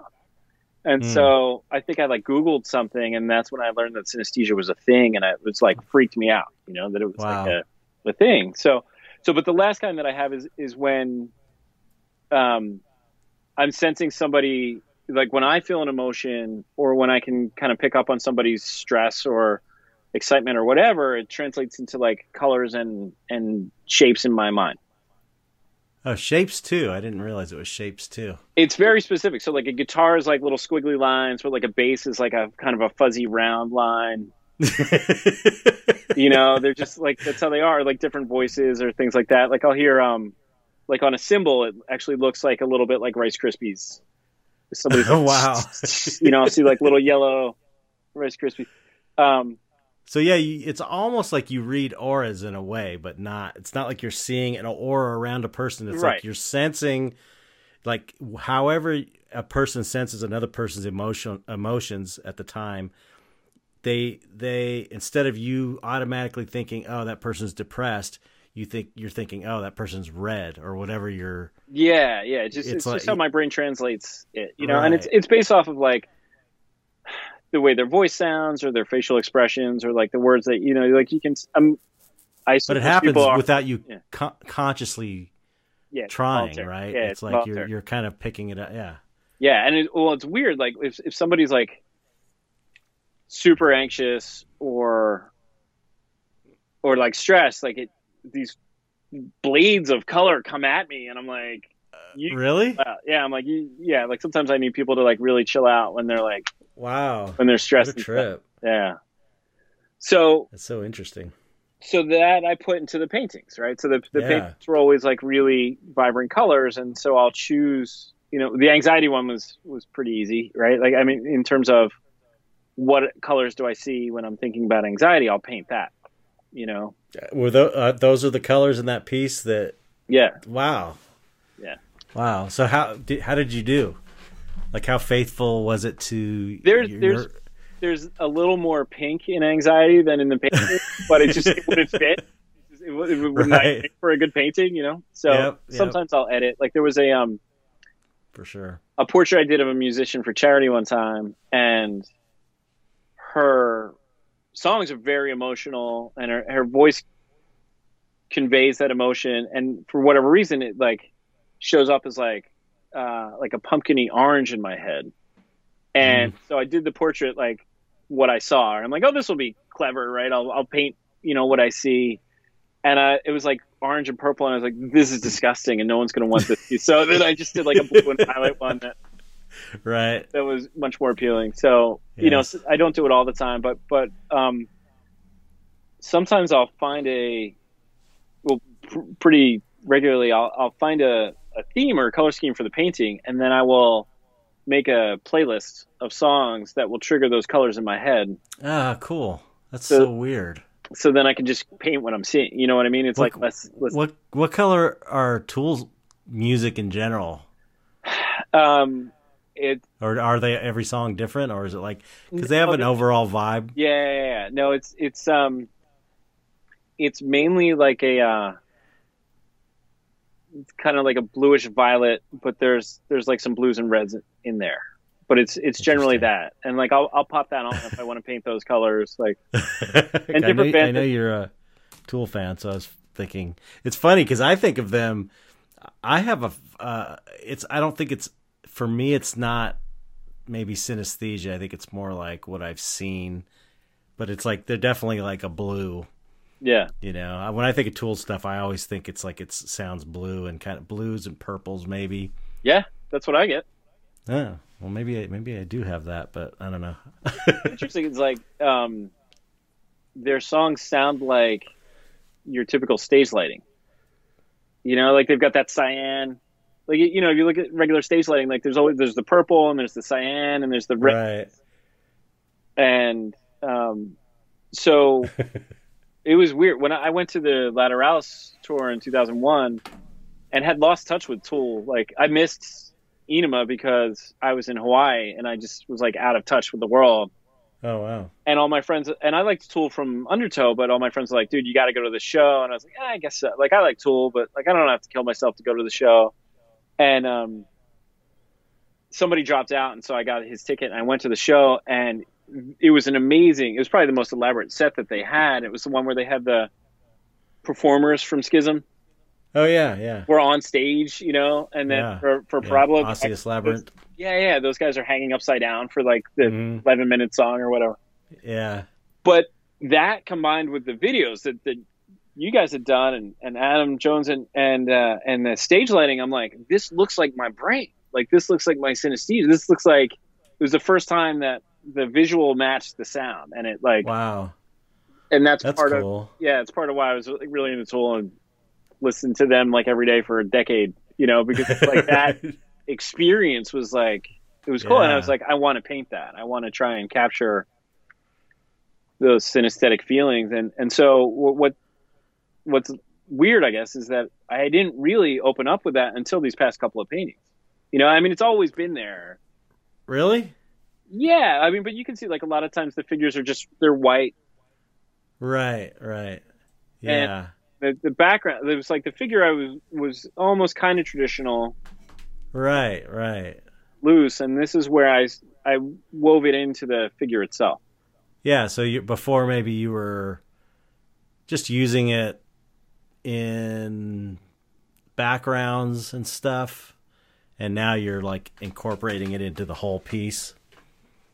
That's cool.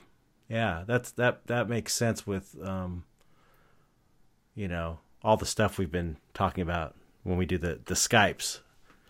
You know, it makes sense that the because this this has been about you really kind of like coming into your own as an artist, you know, and really kind of giving yourself over to it and not thinking about it too much and and and uh, connecting to it on an emotional level. And if emotions and synesthesia, you have this connection, it's like it makes sense that you would start incorporating it. That's cool. I'm excited. Yeah, so I'm excited for the next because they're gonna. I know, me too.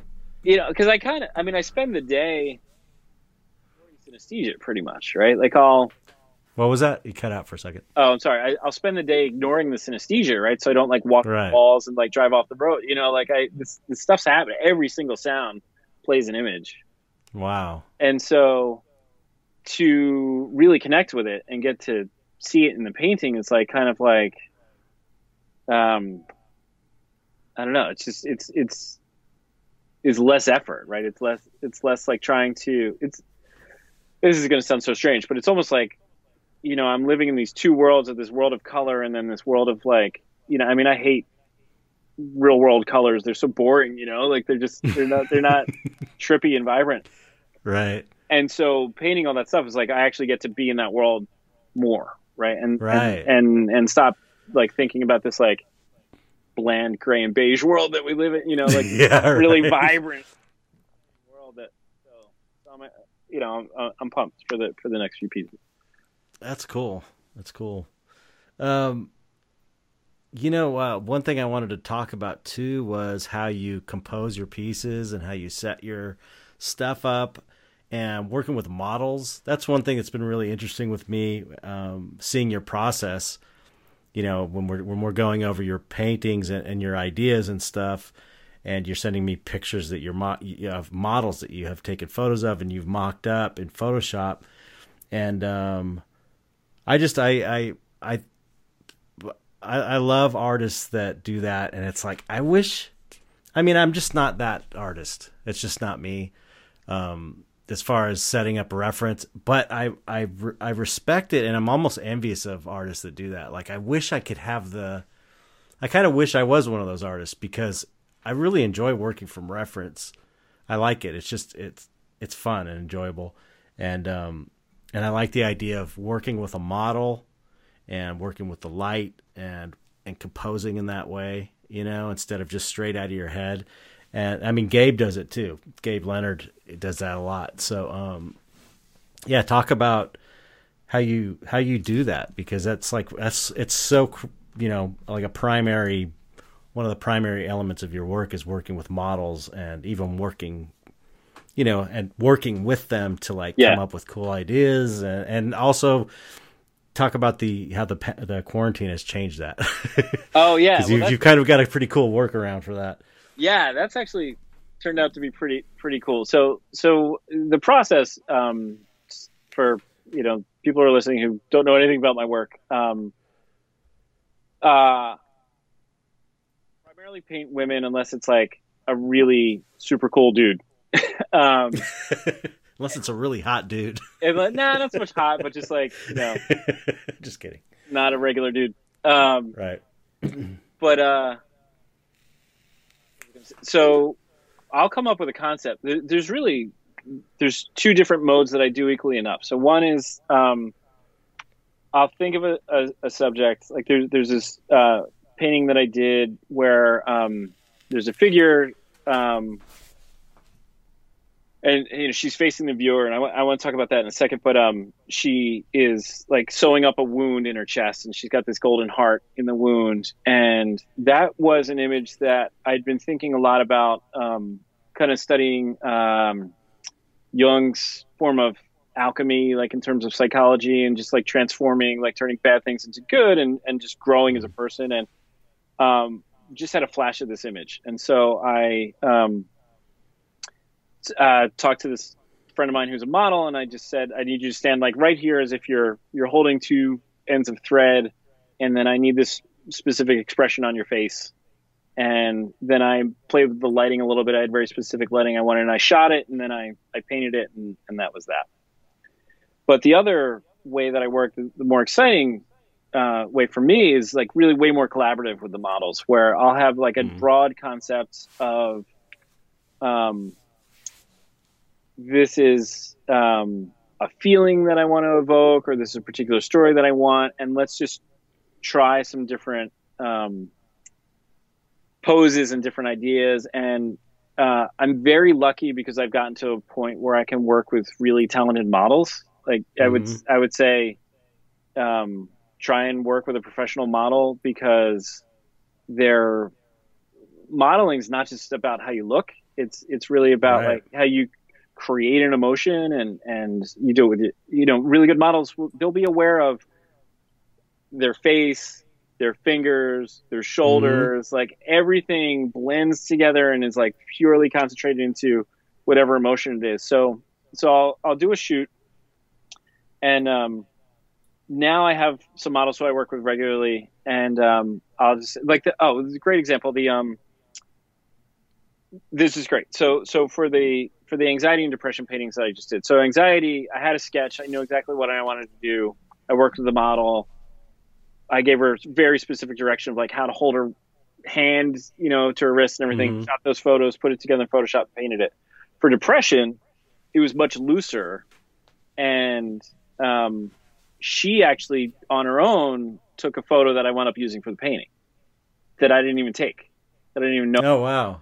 Yeah, because the idea for depression is like somebody's being pulled under water, and so she's amazing. She um, agreed to get in her bathtub in a dress, and she's holding her iPhone over the shower curtain, and she followed my direction, and then she was just like trying some different shots after I was done. She was like, "Hey, I tried these out," and sent one to me, and I was like, "That's better than mine. Do you mind if I if I use it for the for the painting?" And, and so it's just it's very exciting for me because that collaboration isn't something that you get when you're by yourself on your at your easel or whatever. And and Right. it, it's always more interesting when sometimes you do this with your technique, um, where you discover something you didn't know you were capable of, right? Where you're, Yeah. sur- you're surprised too. And you and I always talk about how no an artist is never going to see their own painting for the first time Right. because Yeah. you're just gradually working on it, right? And so you don't get that impact that other people get. You you hope that it's people are going to like it and then it's good. Um, and those are little instances where you can get that surprise and you can get that impact of that of that. So Right. that, that's that's really cool. Um, so the way that I'm working with models now, so I used to had a studio and and lighting and and a decent camera, and it took me a few years to get good at photography so that I could get the type Oh of really? Oh yeah, yeah like I wanted a very specific lighting. Yeah, Uh, you seem th- that I was uh, impressed impressed at your your reference photos. It's like, oh, this is, looks like totally pro photos, you know, the way they're lit and everything. It looks like, you know, you know what you're doing. yeah, it took it took a while, right? I really I had no idea. A lot of it was like accidental, but um, but now I have it down, and um, and then COVID hits, right? And so there's no there's no photo shoots, and um, I can't remember where I heard it, but I think somebody was doing this or some model did that. Like first, I, I was trying to set up like let's do some just so we don't go crazy. Let's do some life drawing over Zoom or some type of FaceTime or something like that. And I was talking to some models about that. And then I heard photographers were doing remote shoots. So I um, set up shoots with models who lived in different parts of the country who I'd we'd been wanting to work together for years and finally could now. So I did a shoot with somebody in uh, the UK, somebody who was in um, Serbia, somebody who was in Alabama, and so wow. it was it was awesome. Like so now I can pick who I work with. Although it's funny because the um the model who I picked for the anxiety and depression, she's in Philly. Like I could I could walk to her house. but we so this a, is like on Zoom or something. And, well, so at first I was doing it on Zoom, and I would just like take a screenshot of what I'd see yeah, on Zoom and deal with the the crappy image quality, kind of. And it, you know, it's a lot of extra work, right? You know, and you have to right. you have to fill in the blanks that that's missing. But then I found there's an app. Do you have them light it? Do you have them like set up light? Do you tell yeah, them like, can you put a light over here? And that's the tough that's part. Be tough. That yeah. oh, that's tough. Yeah. So I've actually like sent. There's a this um phone holder thing. It's like a like a long bendy wire, and you put your phone in it. And I've actually mm-hmm. sent a couple of those to a couple of models. Oh wow! Where I'm like, please, can you put your phone in there because like because every every painting can't look like you know that same laptop shot of your nose. Yeah. it limits your artistic artistic expression, right? So right. so that holder's good. And then I've talked about different lighting. I actually did some really cool shots with um, somebody where she was using Zoom with her laptop, but she used the flashlight on her iPhone in a room without windows as the single light source. Oh, cool! And we got some cool, cool images with that. I'm I'm I'm excited to paint those. But um, uh, now there's an app. It's called Close C O L C L O S, and what it does is you can control the other person's phone. And when you press the button, their phone takes a picture. Oh no way! And then they have that to send cool. you the photo. They send you, you know, they can like share an album if you're both on on uh, I, iPhone, um, but um, or you can Dropbox it or whatever. And so that's what I did with this last one. You saw the detail that I got. Yeah, that, yeah. That so that's with like a nice wow 12 megapixel back of the amazing, phone, you know, new. So as far as controlling the the camera, it's. I mean, how much control can you have other than pushing the button? What That's you, it. I you... mean, you got to give, you oh, okay. a lot of direction. You got to give a lot of direction, right? So, right, right. I guess you can control the settings, but but it's mainly um, it's mainly just so they don't have to like do the set the timer. And... They don't right. They don't have to set the timer. They don't have to push the button to take it. right. So you can kind of if you see it, you can hit it. Yeah, like so when she they're like the, moving around. Yeah, for the one where she's floating, like the phone is hanging. I don't know what she tied it up there with. Something's on the shower curtain and it's aiming down at the bathtub, and so she doesn't have to touch the phone. She can just model. Right. And then, uh, and then we have a Zoom going yeah, also, great. so that I can like give direction. Like awesome. Propane torch lighter that you have. yeah, it's, it's my crack pipe lighter. It's for uh hardcore, man. no, it's for you know, uh sculpting. Got it. Like you run a you run a, a, a torch across the sculpture and it kind of melts the surface. Got it. That's what I use it for anyway. That and smoke smoking crack. Looking cool. So, um, yeah, I mean, so there's a lot I could say about models. I would just I would say this: if you're gonna if you're gonna work with models, please be cool because I I have very many model friends and they just deal with so many creeps and rude yeah, people weirdos. and I'm sure I'm sure. people who are demanding and it, you know what that does is I, have seen models quit modeling because it's just not worth it. And then that's not good yeah. for anybody. You know, it's, it's not good for humanity to treat other people that way but it's also like if you want to work with models try and not reduce the model pool out there as well. Right. Yeah yeah yeah. So you i mean what's what is your um what's your reason for painting 99.9% yeah so so when I was in Syracuse, I read this book called uh, Ways of Seeing by Jonathan Berger, and that is I'm gonna get I'm gonna I don't know, probably offend some people because I'm going to talk about privilege. Some people don't like to imagine, this, right? But this was like an amazing example of my privilege. So, so in the book, I found out about the male gaze for the first time, which was basically that in art, the you know portraits of men were about who they were and their rank and their you know, their station or where they what they did in the Bible or, or any kind of mythology. And women were there to be viewed by men, right? You've heard of the male gaze. And mm-hmm. so women have to deal with their whole lives. Like I skated by not knowing about it until I was like 19 or 20, right? Right. So that's the privilege part, right? Because I'm, you know, I'm, I'm the, in the, You're the top of the food chain, white man. Yeah, yeah, right. White guy. So, um, so I was really angry about that. I thought that was a terrible thing. You know, I, I, you know, a lot of my friends. That's fucked up.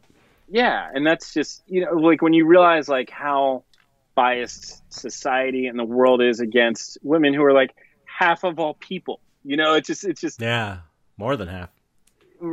Right, more than half. You know, so that made me think, well, I want to try and undo that, right? Like you're young and you're you're really arrogant. You can change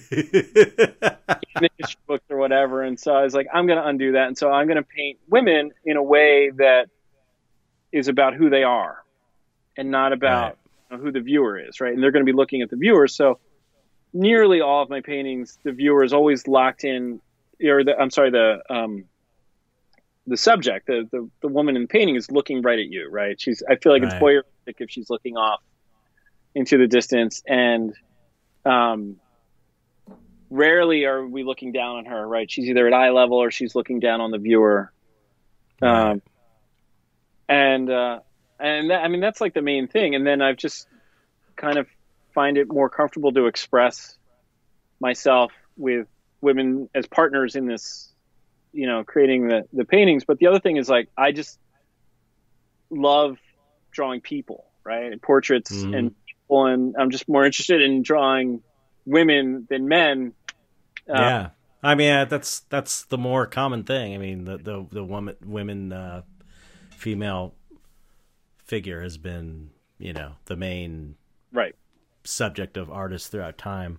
I always felt weird that I didn't, because you know, uh, it seems more normal to paint uh, women as as an artist, but I just I, I've always felt like I just I can't do that to them. I, I don't want to do that. Like turn them into monsters. It doesn't feel right to me. It's like there's something about I what what I'm doing with my artwork that is kind of like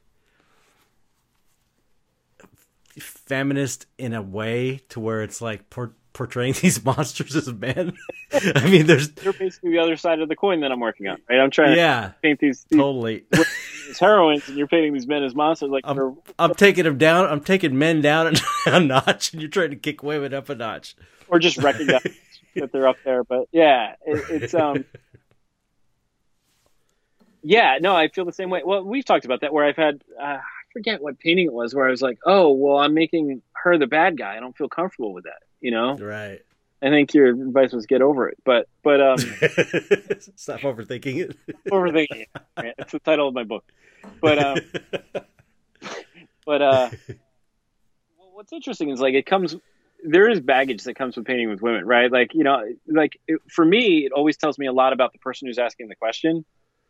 So a lot of creepy dudes are like, "Hey, why do you always paint women?" Or like, "Right, right." Is your wife okay well, with that?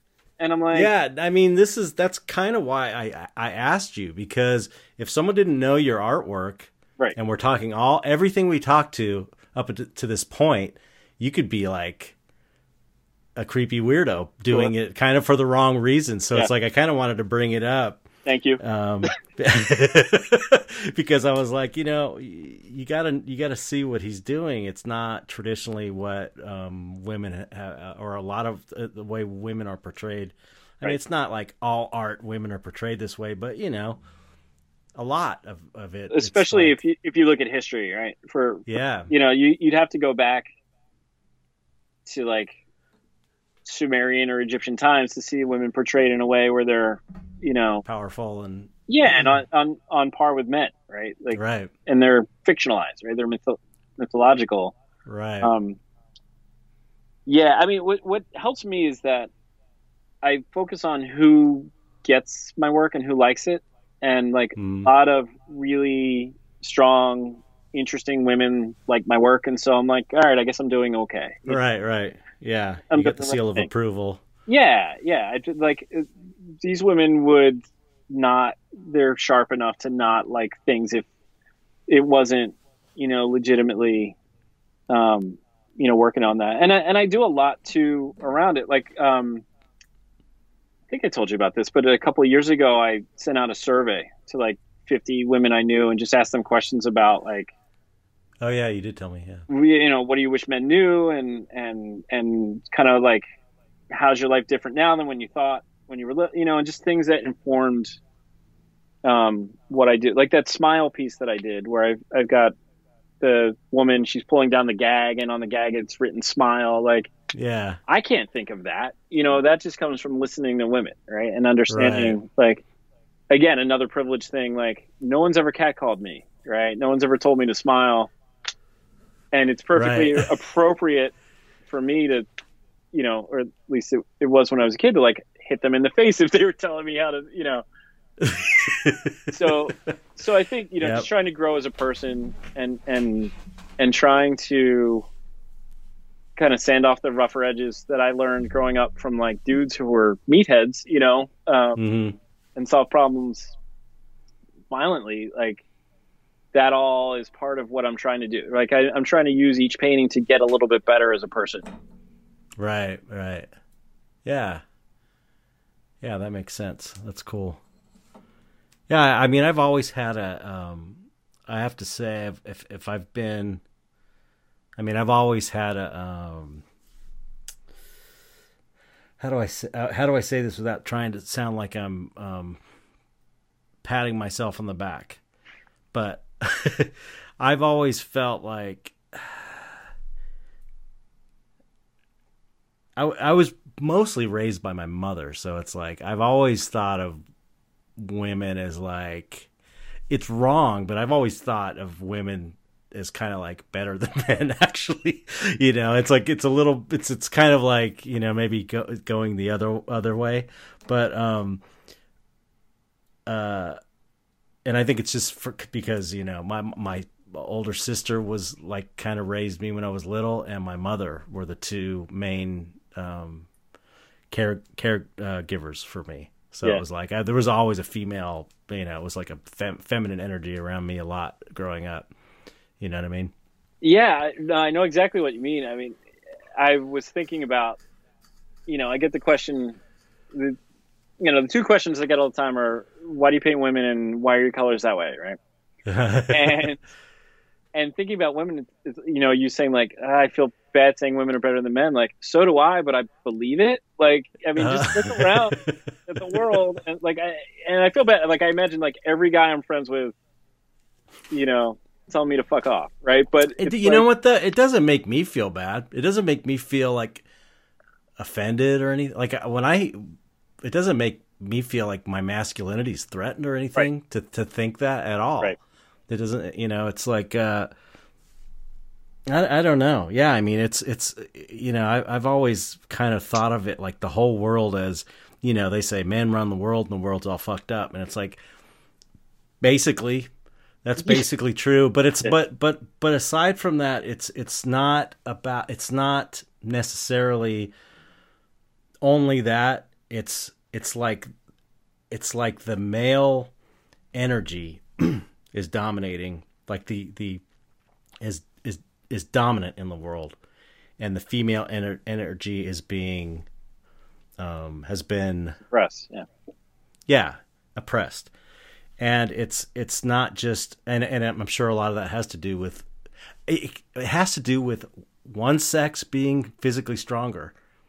That's what it has to do with if you go back like think about it. If you go back to you know who who makes the rules in the caveman you know in the in the in the with the caveman? It's like the one who can bust the, the you know has the strongest the biggest club and the strongest arms that could fuck you up and that could take whatever women they want. Yeah. and it's like i kind of i mean i don't know shit. I'm just talking because i'm like an artist. I don't know anything. But it seems like i could i could see that being a pattern that just continues on and and there's and it continues on throughout history to where it's like you know strength and even the way that reality is looked at is from this kind of male perspective just this idea of um, conquering nature and dominating nature and being in charge and being aggressive in that way. It's all kind of like this male energy thing.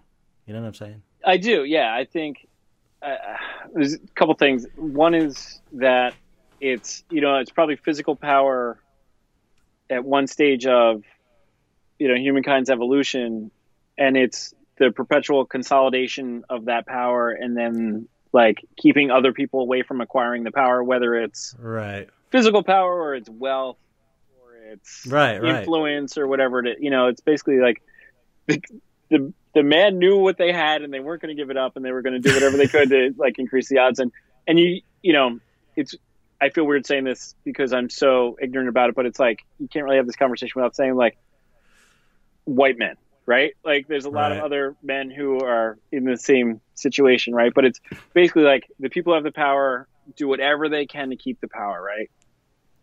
Yep. But the other thing that you're talking about, this conquering nature, like that's the thing for me is like when you're painting, you're going to spend a lot of time with like an energy or a thought or an idea. And uh, like the way that I like grossly oversimplified it is like, in my experience, like men break and women make, right? And I'm trying, you know, the creative process is like a, is really, it's a feminine thing where you create things, you solve problems by making new things, or right you could choose to solve problems by like conquering and, and destroying and, and exerting your might over things. And it's like, I was younger. I tried that second one, the conquering thing, like wasn't great at it. Wasn't for me. I don't like when people are hurt. I don't like when right. people are like, you know, extinguished. And so I want to spend more time learning are there different ways to solve these problems, right? Can I be more creative? Can I be more constructive or or make right. new things to solve problems because a lot harder to do that.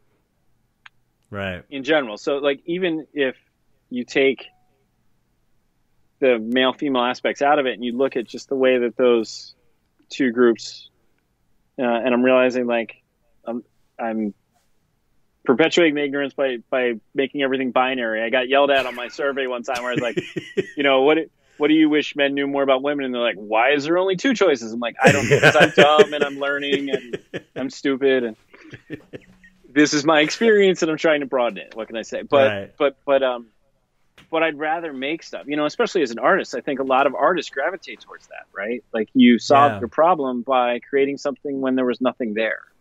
Right. And so you're going to be drawn to people who are like that, whether they're male or female. Right. It's just that yeah, yeah. most of the guys like breaking stuff, right? And they like right. Um, feeling. Well, you, I mean, yeah. th- there's a there's an element of you know, there's an element of I think when you're doing it well, and and again, this binary thing really is a, like a construct. It, it really kind of kind of is. But I've you know since I was pretty young, I would always kind of break things down. I, you know what it was? It was after I started tripping, is what it was. I started seeing everything in, you know, male or female energy either you know like something that is like emptiness versus form you know everything could be broken down to these masculine feminine. And um uh you know when you're painting you know cr- creating art it is it is a like a, it's a feminine impulse maybe to create but it's like making it is a masculine thing. Like you're physically actively doing a thing, like making it happen. Whereas maybe the impulse and the idea is more of a feminine thing. You know, I'm not saying this has to do with men and women at all. Yeah, I'm talking yeah. about energetically. Just, just, just, two halves of the whole, right? Like, and that's, yeah, yeah. That's the thing. Like, as you try and evolve, you realize that there, there's not two, there's one, and it's two right, aspects. Right. Now, check this out. This is crazy, man. This is, uh, and, and get us into uh, uh, the magic stuff. I was listening to Lon DuQuette, um, who's this like great old magician dude, and he gives he talks every day at 10, 10 a.m. at Facebook. He reads a chat or a section from his book for like twenty minutes, one of his books, and he was talking about uh, Crowley and the like the the different ages uh, that the world world has gone through. You know, I'm going to sound like a total idiot saying it, but I'm going to give you my, you know, just because we're talking here. But um, he was talking about how the first societies were female energy worshiping, like the, um, I guess, the Egyptian societies, maybe, or, or or yeah. Sumerian or I don't know. It's like there, there was like a, they they worshipped women because women could have children and they didn't know how children were made. They just know that women got had pregnant and they had kids. So they were like, ah, they put the women on a pedestal. Then when they kind of realized that men were partially responsible for children being created, then it was like it switched to the um, patriarchal mo- model. And then we got Christianity and this and that. And what Crowley as a you know a thinker and magician, he his whole thing like he went to Egypt. He had some weird. He did some ritual in this pyramid or something in some crazy magical chamber in some in the middle of uh, the pyramids or something. I, I told you I was going to sound like an idiot, but this is the basic idea. And he was dictated this spirit or whatever dictated this whole new thing to him, this like new era that's coming, and it's and he formed it into that r- religion, Thelema, which is his magical system and religion. And the idea was that we're out of the you know we're into the we're going into the third phase, which is the aeon of the child, which is the two energies coming together and producing a third thing. Right. And so that's and it kind of makes so anyway, I was listening to this the other day, him talking about this, and it kind of makes i mean it makes a lot of sense in a lot of ways just the way everything's completely falling apart and being broken down so it could be kind of you know obviously well not obviously but if you kind of take a step back from the way things are it's like th- all the everything is being broken down to, and it's kind of going to be built back up again because that's the way reality works everything's a wave it goes up and down you know it's not like it's going to be gone forever and blah blah blah it's gonna you know it's gonna turn into this new thing and um, it just occurred to me with this whole like new non-binary all these different forms of uh, or not new identification new because, yeah. yeah. these uh, gender identity issues are coming up and it's like this is the new aeon of the chi- the child you know where it's not binary anymore because reality it's not it's like it's not in re- reality true reality is not binary. It's you know spiritually speaking everything is one thing. If you kind of you know subscribe to that magical type of perspective. well, well and it's also just philosophy right? So i've read a lot of ken wilber and mm-hmm. and um it's basically like you you our our mental model is that things are split in half, right? And there's good and there's evil and there's right, male and right. female and these types of things. And it's really like, or light and dark, right? Getting back to dark art. And it's really, it's, it's inseparable. All these things are inseparable, right? right. They just, they're things that describe each other almost totally. in some instance more than themselves.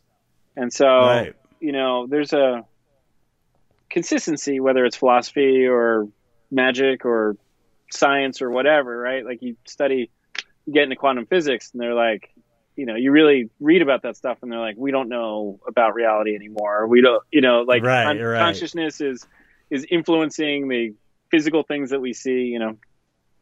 And it's all it's it's that at least for me that was the growth, right? Of of thinking there was like, oh, there's good people and there's bad people, and it's like, nope, there's right. people and they're different. I mean, there's a lot of bad people out there right now, but but but, but when you take the broad and I'm not going to talk about this, but when you take the the broad view of yeah. of the world and different things, it's the more you learn about it, like that that level of individual evolution of your consciousness is that you accept that these things are all part of one thing, which is why um, there's so much chaos or, or I don't know. There's there's so many bad things that come from when one aspect tries to dominate another aspect. Right. Things are things are out of sync and out of balance, right? And right, right. Um, it's it's toxic, right? I, I mean that's the overused word, but it's it's like it's destructive, it's poisonous, right? Mhm. When you get this one aspect, right? It's like if you're you're overdeveloped in one area, Right. you know, it's like it's like those weightlifters who don't do leg day, right? And it looks like they're gonna flip fall over. Yeah, you gotta have a well-rounded view. Yep. Yep. Well. Yeah, I I mean I I'm I'm it doesn't seem really weird to me. I mean the the, the idea that we are entering kind of a new some kind of new era and it's uh going to be I mean this could take a thousand years or something before it kind of flips fully or a hundred years or 500 years but but I think it's it's going to be uh, less about the polarities, and it's just ironic that now you know we're extremely polarized, Yeah. and it's like it's obviously that is not working well for either side. It's not Well- working well, so it's like it's if if anything, it's it's kind of showing that um, it's failing. It's What- the, the basic idea of two sides is failing. I think. that's what I was going to say. It's the catalyst, right? So it's got to get worse, right. Like people don't change, societies don't change unless some type of trauma occurs, right? Nobody, Mhm. Nobody sits around and just says like, you know what? I think I'm going to be a better person just because I want to. Like, Things are great, but you, you know, know- what? I'm going to be, be- even better. I'm going to be even better. No, it's like you, you know, you got fired or dumped or you know, Especially humans, you know, humans ain't going to do shit until they they have to. you know? exactly. Yeah, like we're just trying to achieve, you know, homeostasis on the couch as much as possible, Right. right? Not, not, not, no effort, right? Yeah. um, stream everything. But uh, so if you take the big view, it's terrible to live through what we're living through right now, but it is a necessary stage until for you to get to that next stage. Right. And you hope that what is happening right now is enough to provoke positive change. Right? Yeah. If not, Yeah. it's going to keep getting worse until the catalyst is significant enough to have long Yeah. change, right? Yeah. Yeah. Yeah. Yeah. I think. I mean, I, I. This is. This is just. Again, though, this is kind of the. The magical perspective, I guess, but it's always been. I've always felt that that you know, everything's evolving. You know, everything's somehow working towards. You know, uh, it sounds crazy right now, but it's I I really think that everything kind of works for the good ultimately, because I think everything within reality is ultimately good. You know, a, a, good. I mean, good is probably like a tiny little sliver of what it actually is, but it's beyond our even conception of what good or evil or anything is. God or whatever, you know, it's like it's uh ultimately everything's fine. And, and that's like n- not a popular thing to think because so many people are suffering. But in the grand yeah. scheme of thing, okay, if you're God, okay, you have to you have to go like uh you have to indulge me and Okay. assume that you believe in God or whatever. Or any, anybody who's listening, you have to just, you know, regardless of your religious beliefs, I'm not talking about religion, but if everything is God and you're God and you know, piece of dog shit is God and the rock is God and the wall, everything is made of God. There's The no actor? problem with anything. There's no ultimately no problem because you're God and you're in the God world and the God world's falling apart right now and it's like it doesn't matter because you're fucking God already. It's just like you know, it's hard to have that perspective when everything's falling apart around you, but Well, when it's happening to you, right? So, I mean, I- yeah, you know, yeah, it's easy to say that when you're like got a place to live and Right. making a living and not starving on the street for sure. Right.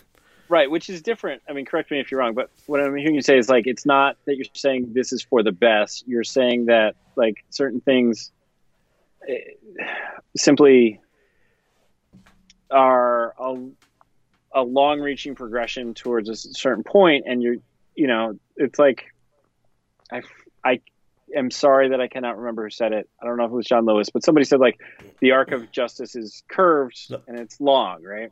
Right, right. and great, right? It's not like you know bad things happen and they go away and and then everything's good immediately. It's it's like you know it takes you a while to get there, and you hope that's better. You look at society now compared to the way it was in the past, and it seems to be better. Um, yeah, it's it's better in a lot of ways, but it's as fucked up as it is. It's just it's it's hard when you're like I, I saw this really cool cartoon recently that kind of summarizes what I what I think is kind of your belief of the universe, and I, I think it's mine too. Where it was like there was a person and they were underwater and their their fingers, just their fingertips. Oh yeah, were I like, posted that. oh, all right, are, are you familiar with it? Familiar with what you posted, Chet? I stole it from the Alan Watts group. well, you explain it then. You're the poster because I've I've, uh, just a, yeah, it was. You know, I think it was a Pokemon character. I've come to find out. Everyone was going like, "That's "You weird." posted a Pokemon character," which is kind of perfect in a way, but it was it's this being and and he's got his fingers.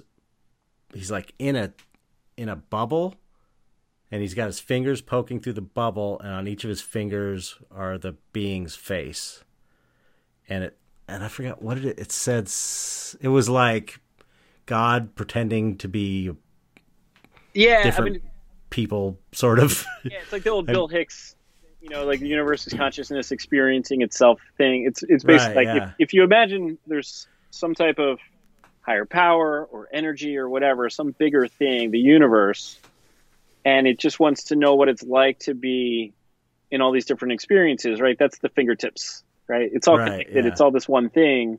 You feel like you're an invi- individual, but eventually you will reconnect with whatever you came from right and that's cool.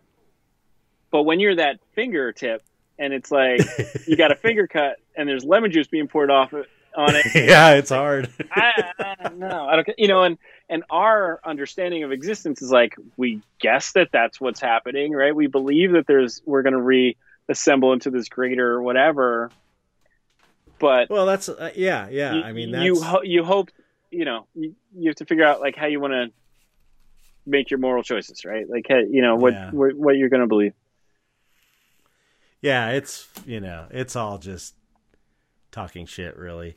It's just like there's enough enough things point to to me from my it's it's like my personal feelings and my personal experiences um it makes sense to me that's all you know? I can't believe that at the end of every single person's life is absolute tragedy and you're dead It's just that light- just makes no sense off. to me. Yeah. Yeah, you're you're you lived, you got to experience it, you got to be afraid of death all your life, and then you die. I mean, that is like such a a grim way to look at look at life. You know, it just ends at this tragic death at the end. That's it. Boom. Yeah, I mean, for me, that's kind of the point. Is like, you might as well choose to believe that something nice will happen Right.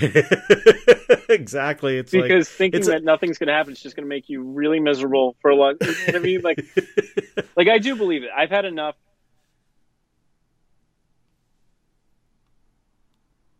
Where fate kind of popped into my life and and gave me Oh, amazing yeah. things, you know. But even if I didn't believe that, right? And I went through the whole gamut, right? I started. I was Catholic, and then I was atheist, and then I was Buddhist, and now I'm whatever this is, right? Where I just believe like there's a bunch of energy that we re right. assemble into. But even if I didn't believe all that, like, why not?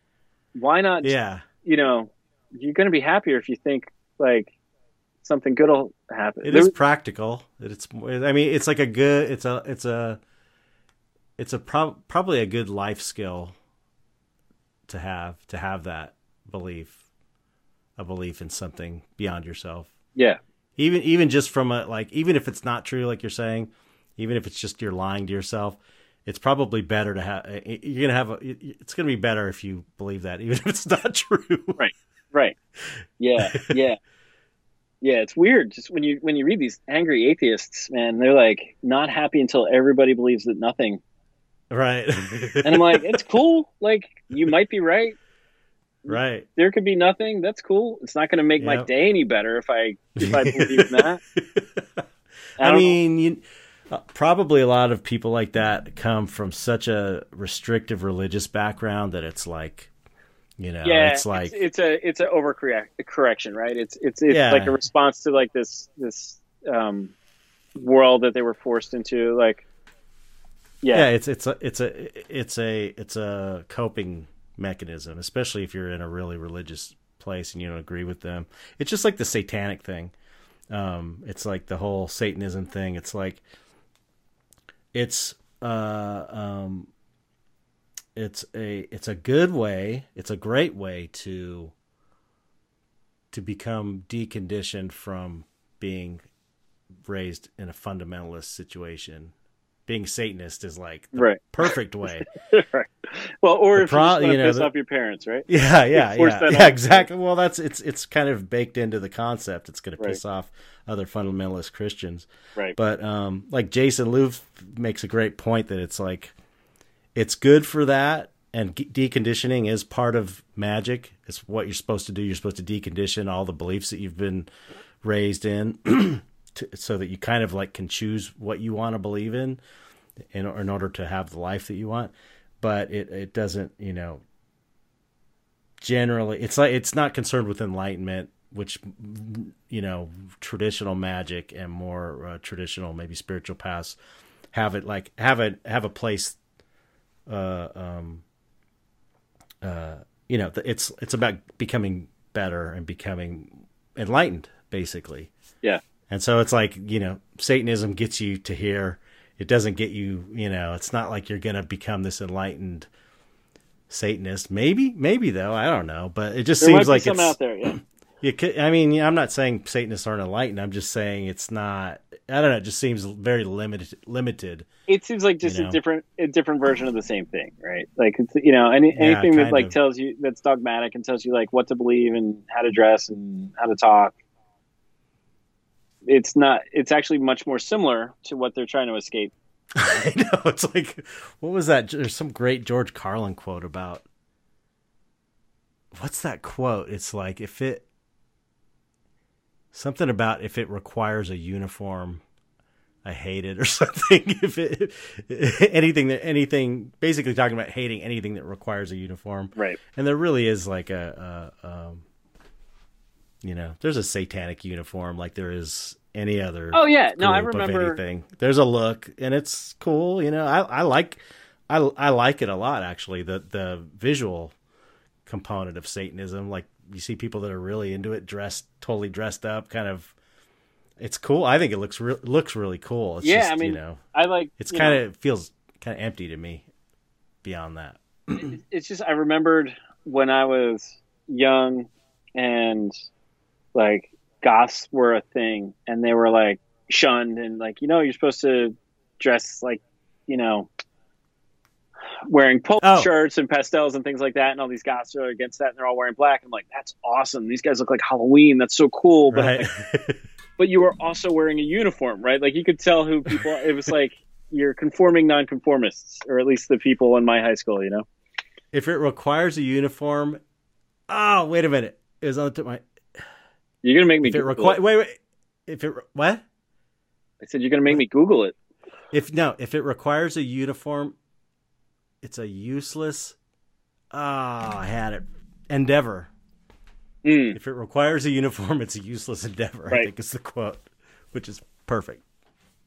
Although you know, I guess you, you could be a Satanist and look however you want, but you, you get the point I'm making. I do get the point you're making. Did, did I tell you like years ago? I heard this. There was this like Satanist morning radio show, and it was the most boring thing I'd ever heard in my life. And I'm like, this sounds like it's gonna be amazing. Like you know, they're gonna, it's gonna sound like, you know, listening to my favorite rock song or something like that. You know, these people are gonna they're gonna tear through like. And it, I think it was like during the Bush era, and I was like, "Oh, a great antidote to like you know fundamentalism in the being institutionalized." And they were just like, Yeah. So um, when you uh, choose to be a Satanist, you um, it was it was like devil worshiping NPR. It was terrible. That's great. Devil worshiping NPR. but um, yeah. I mean, no, no. You conform is good. Yeah, I mean, it, it's I, I appreciate uh, uh, um, there's there's I mean that t- Satanic Temple does some pretty great stuff, I have to say, but they're kind of like progressive.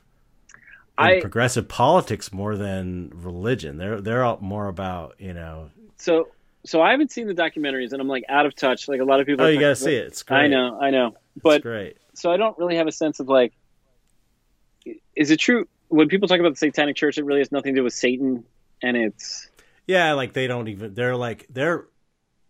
I believe that they are atheists, and that they the idea is they're using the the the symbol of the devil as like the um you know the black sheep or the rebel or, or you know the the but the uh I can't think of the word.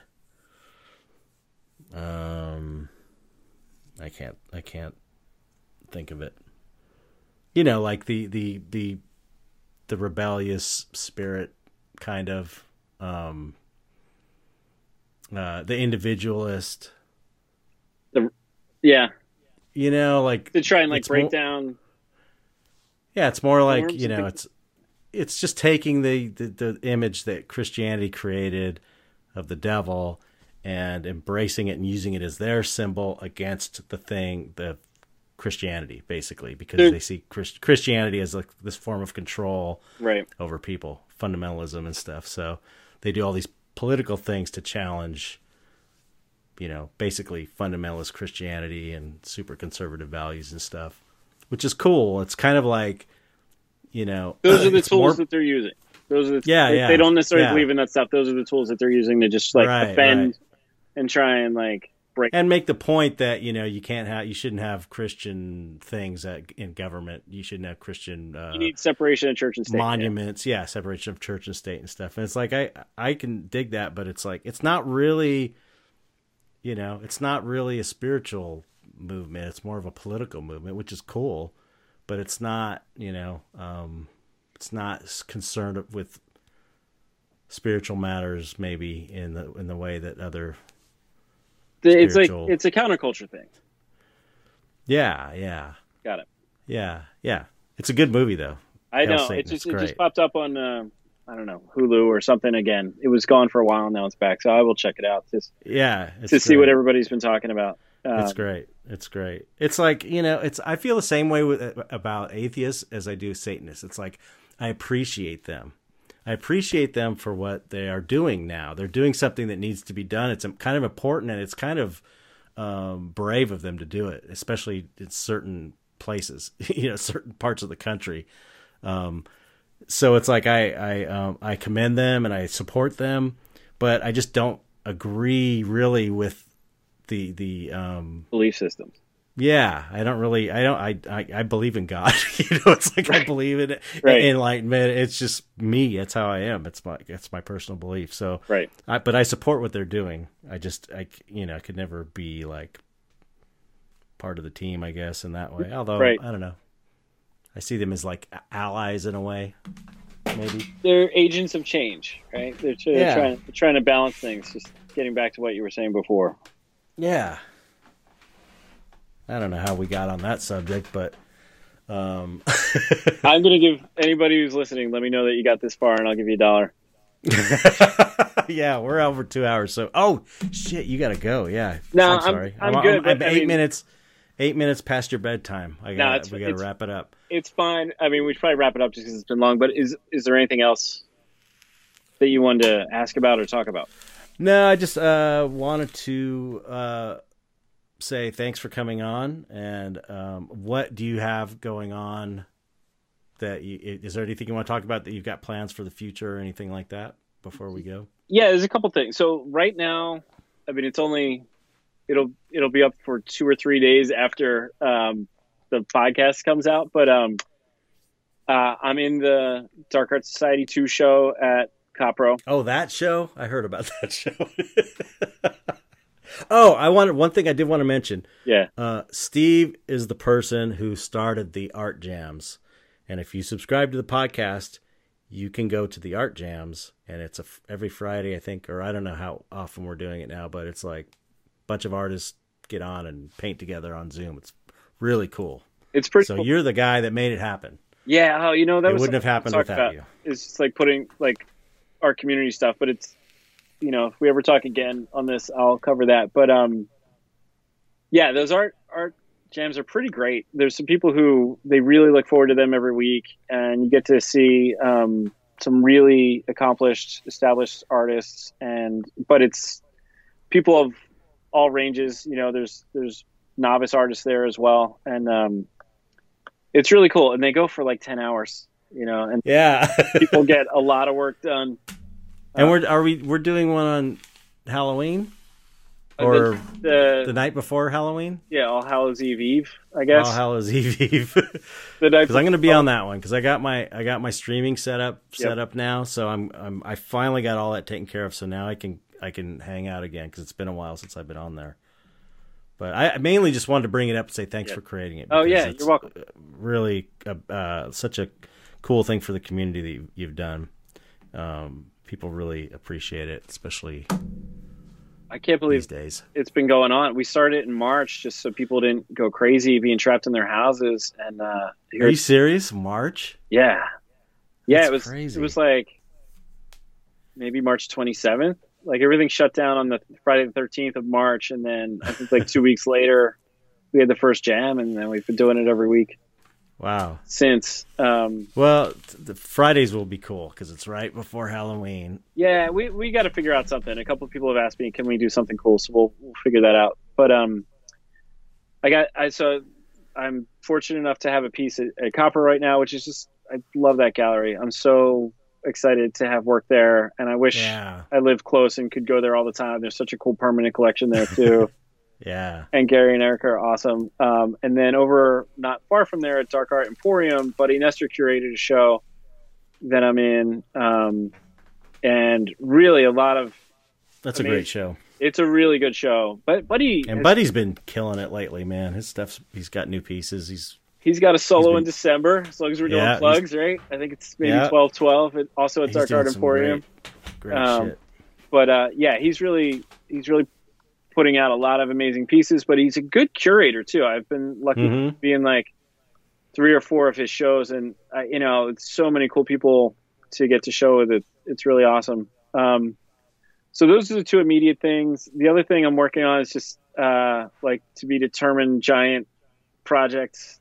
Uh, Yeah, I didn't know if you want to talk about it or not. That's probably you know that'll be a good excuse for you to come on for another episode when that when, whenever Okay. that that thing gets turned into whatever it's going to be turned into. Okay. That would be a great topic for a show, don't you think? Yeah, yeah. Well, especially like all the crazy coincidences that happen as Yeah. I'm putting it together, and Yeah, um, it, yeah, yeah, yeah, yeah. that, that's Well, easily that's easily going to take a show up. Yeah. Well. It's got to be so annoying for people listening because like I have no idea what you're talking about. Um, it's but- cool. It's a great concept for.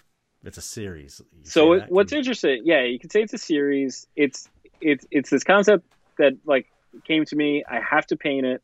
I don't know what to do. I'm basically like it's the solo show without a home. and- I might turn it into a book. I might turn it into uh, a card set. It might be a show. I don't know, but it. I need to paint it. I have to paint. It's cool too. Yeah. It's like I, I've seen, you know, I know, I know the the story behind it. It's really cool. People are gonna love it. It's gonna be, it's gonna be big. I think it's gonna be big for you. Thanks, thanks, thanks for everything. Um, Yeah. if anybody made it, thank you so much for listening. um, but uh, out your socials and stuff. uh, I'm just social Steve media. Kleff. So I'm, I'm SteveKleff.com. I'm Steve Kleff on Instagram. I'm Steve Kleff on Twitter. Um, the site is just my store. I've got some inexpensive pieces that I did during those art jams that are up there now, um, and some prints. Um, and uh, Instagram for now is uh, where you can see like me posting regular stuff. I think I'm going to go to Patreon just because I'm trying to get off of social media. Uh, yeah, but go to go to his Instagram definitely and follow because it's uh it's really great. Um, I was just looking at it before the show. you know what? Here's here's more incentive to go to the Instagram. So um, I just started sharing it like regularly every day. I'm going to do like one or two or three artists who are really good, um, and just sharing those in my stories. So hopefully, Oh, cool. yeah, you've seen like all the um, like I think everybody should know like everybody should know Bill Sienkiewicz and and everybody Right. should know um, Everyone should know no means no and how great Devo is. I've got my pet projects. start sharing them on Instagram. I'll let you in on a secret that I heard on the Dark Art Society Facebook group that um, shares are becoming more important than likes. uh, on what? On what Instagram. Platform? Like, so What? if you, yeah, if you see somebody's posts and you share it in your story, that's supposed to help the person who you shared. Oh. Oh, that's good. So to that's part of why I've been doing it is try and help some people out. Not that I have a huge Oh, cool. following, but like it all adds up. Yeah, yeah. So if you want to share Devo and no means no and all that stuff, you can you can help Okay. those guys out. It's just, you know, they're just great. I just want people to know how great they are. It's not like they're together anymore, but well, anyway, yeah, go there and check his stuff out. It's awesome. Thank you for coming on. Thanks for Yeah. taking the time. Sorry about jerking you around at the beginning there for a while. Having you run run back and forth while I changed the times of meeting. It's fine. It was uh, it was less less frightening than I thought it would be. So I told you. I told you. Okay. All right. Thank you, everybody, for listening. Thank you, Steve, for taking the time and say goodbye to everybody. bye everybody. Thank you very much. Bye, everybody. Thank you very much.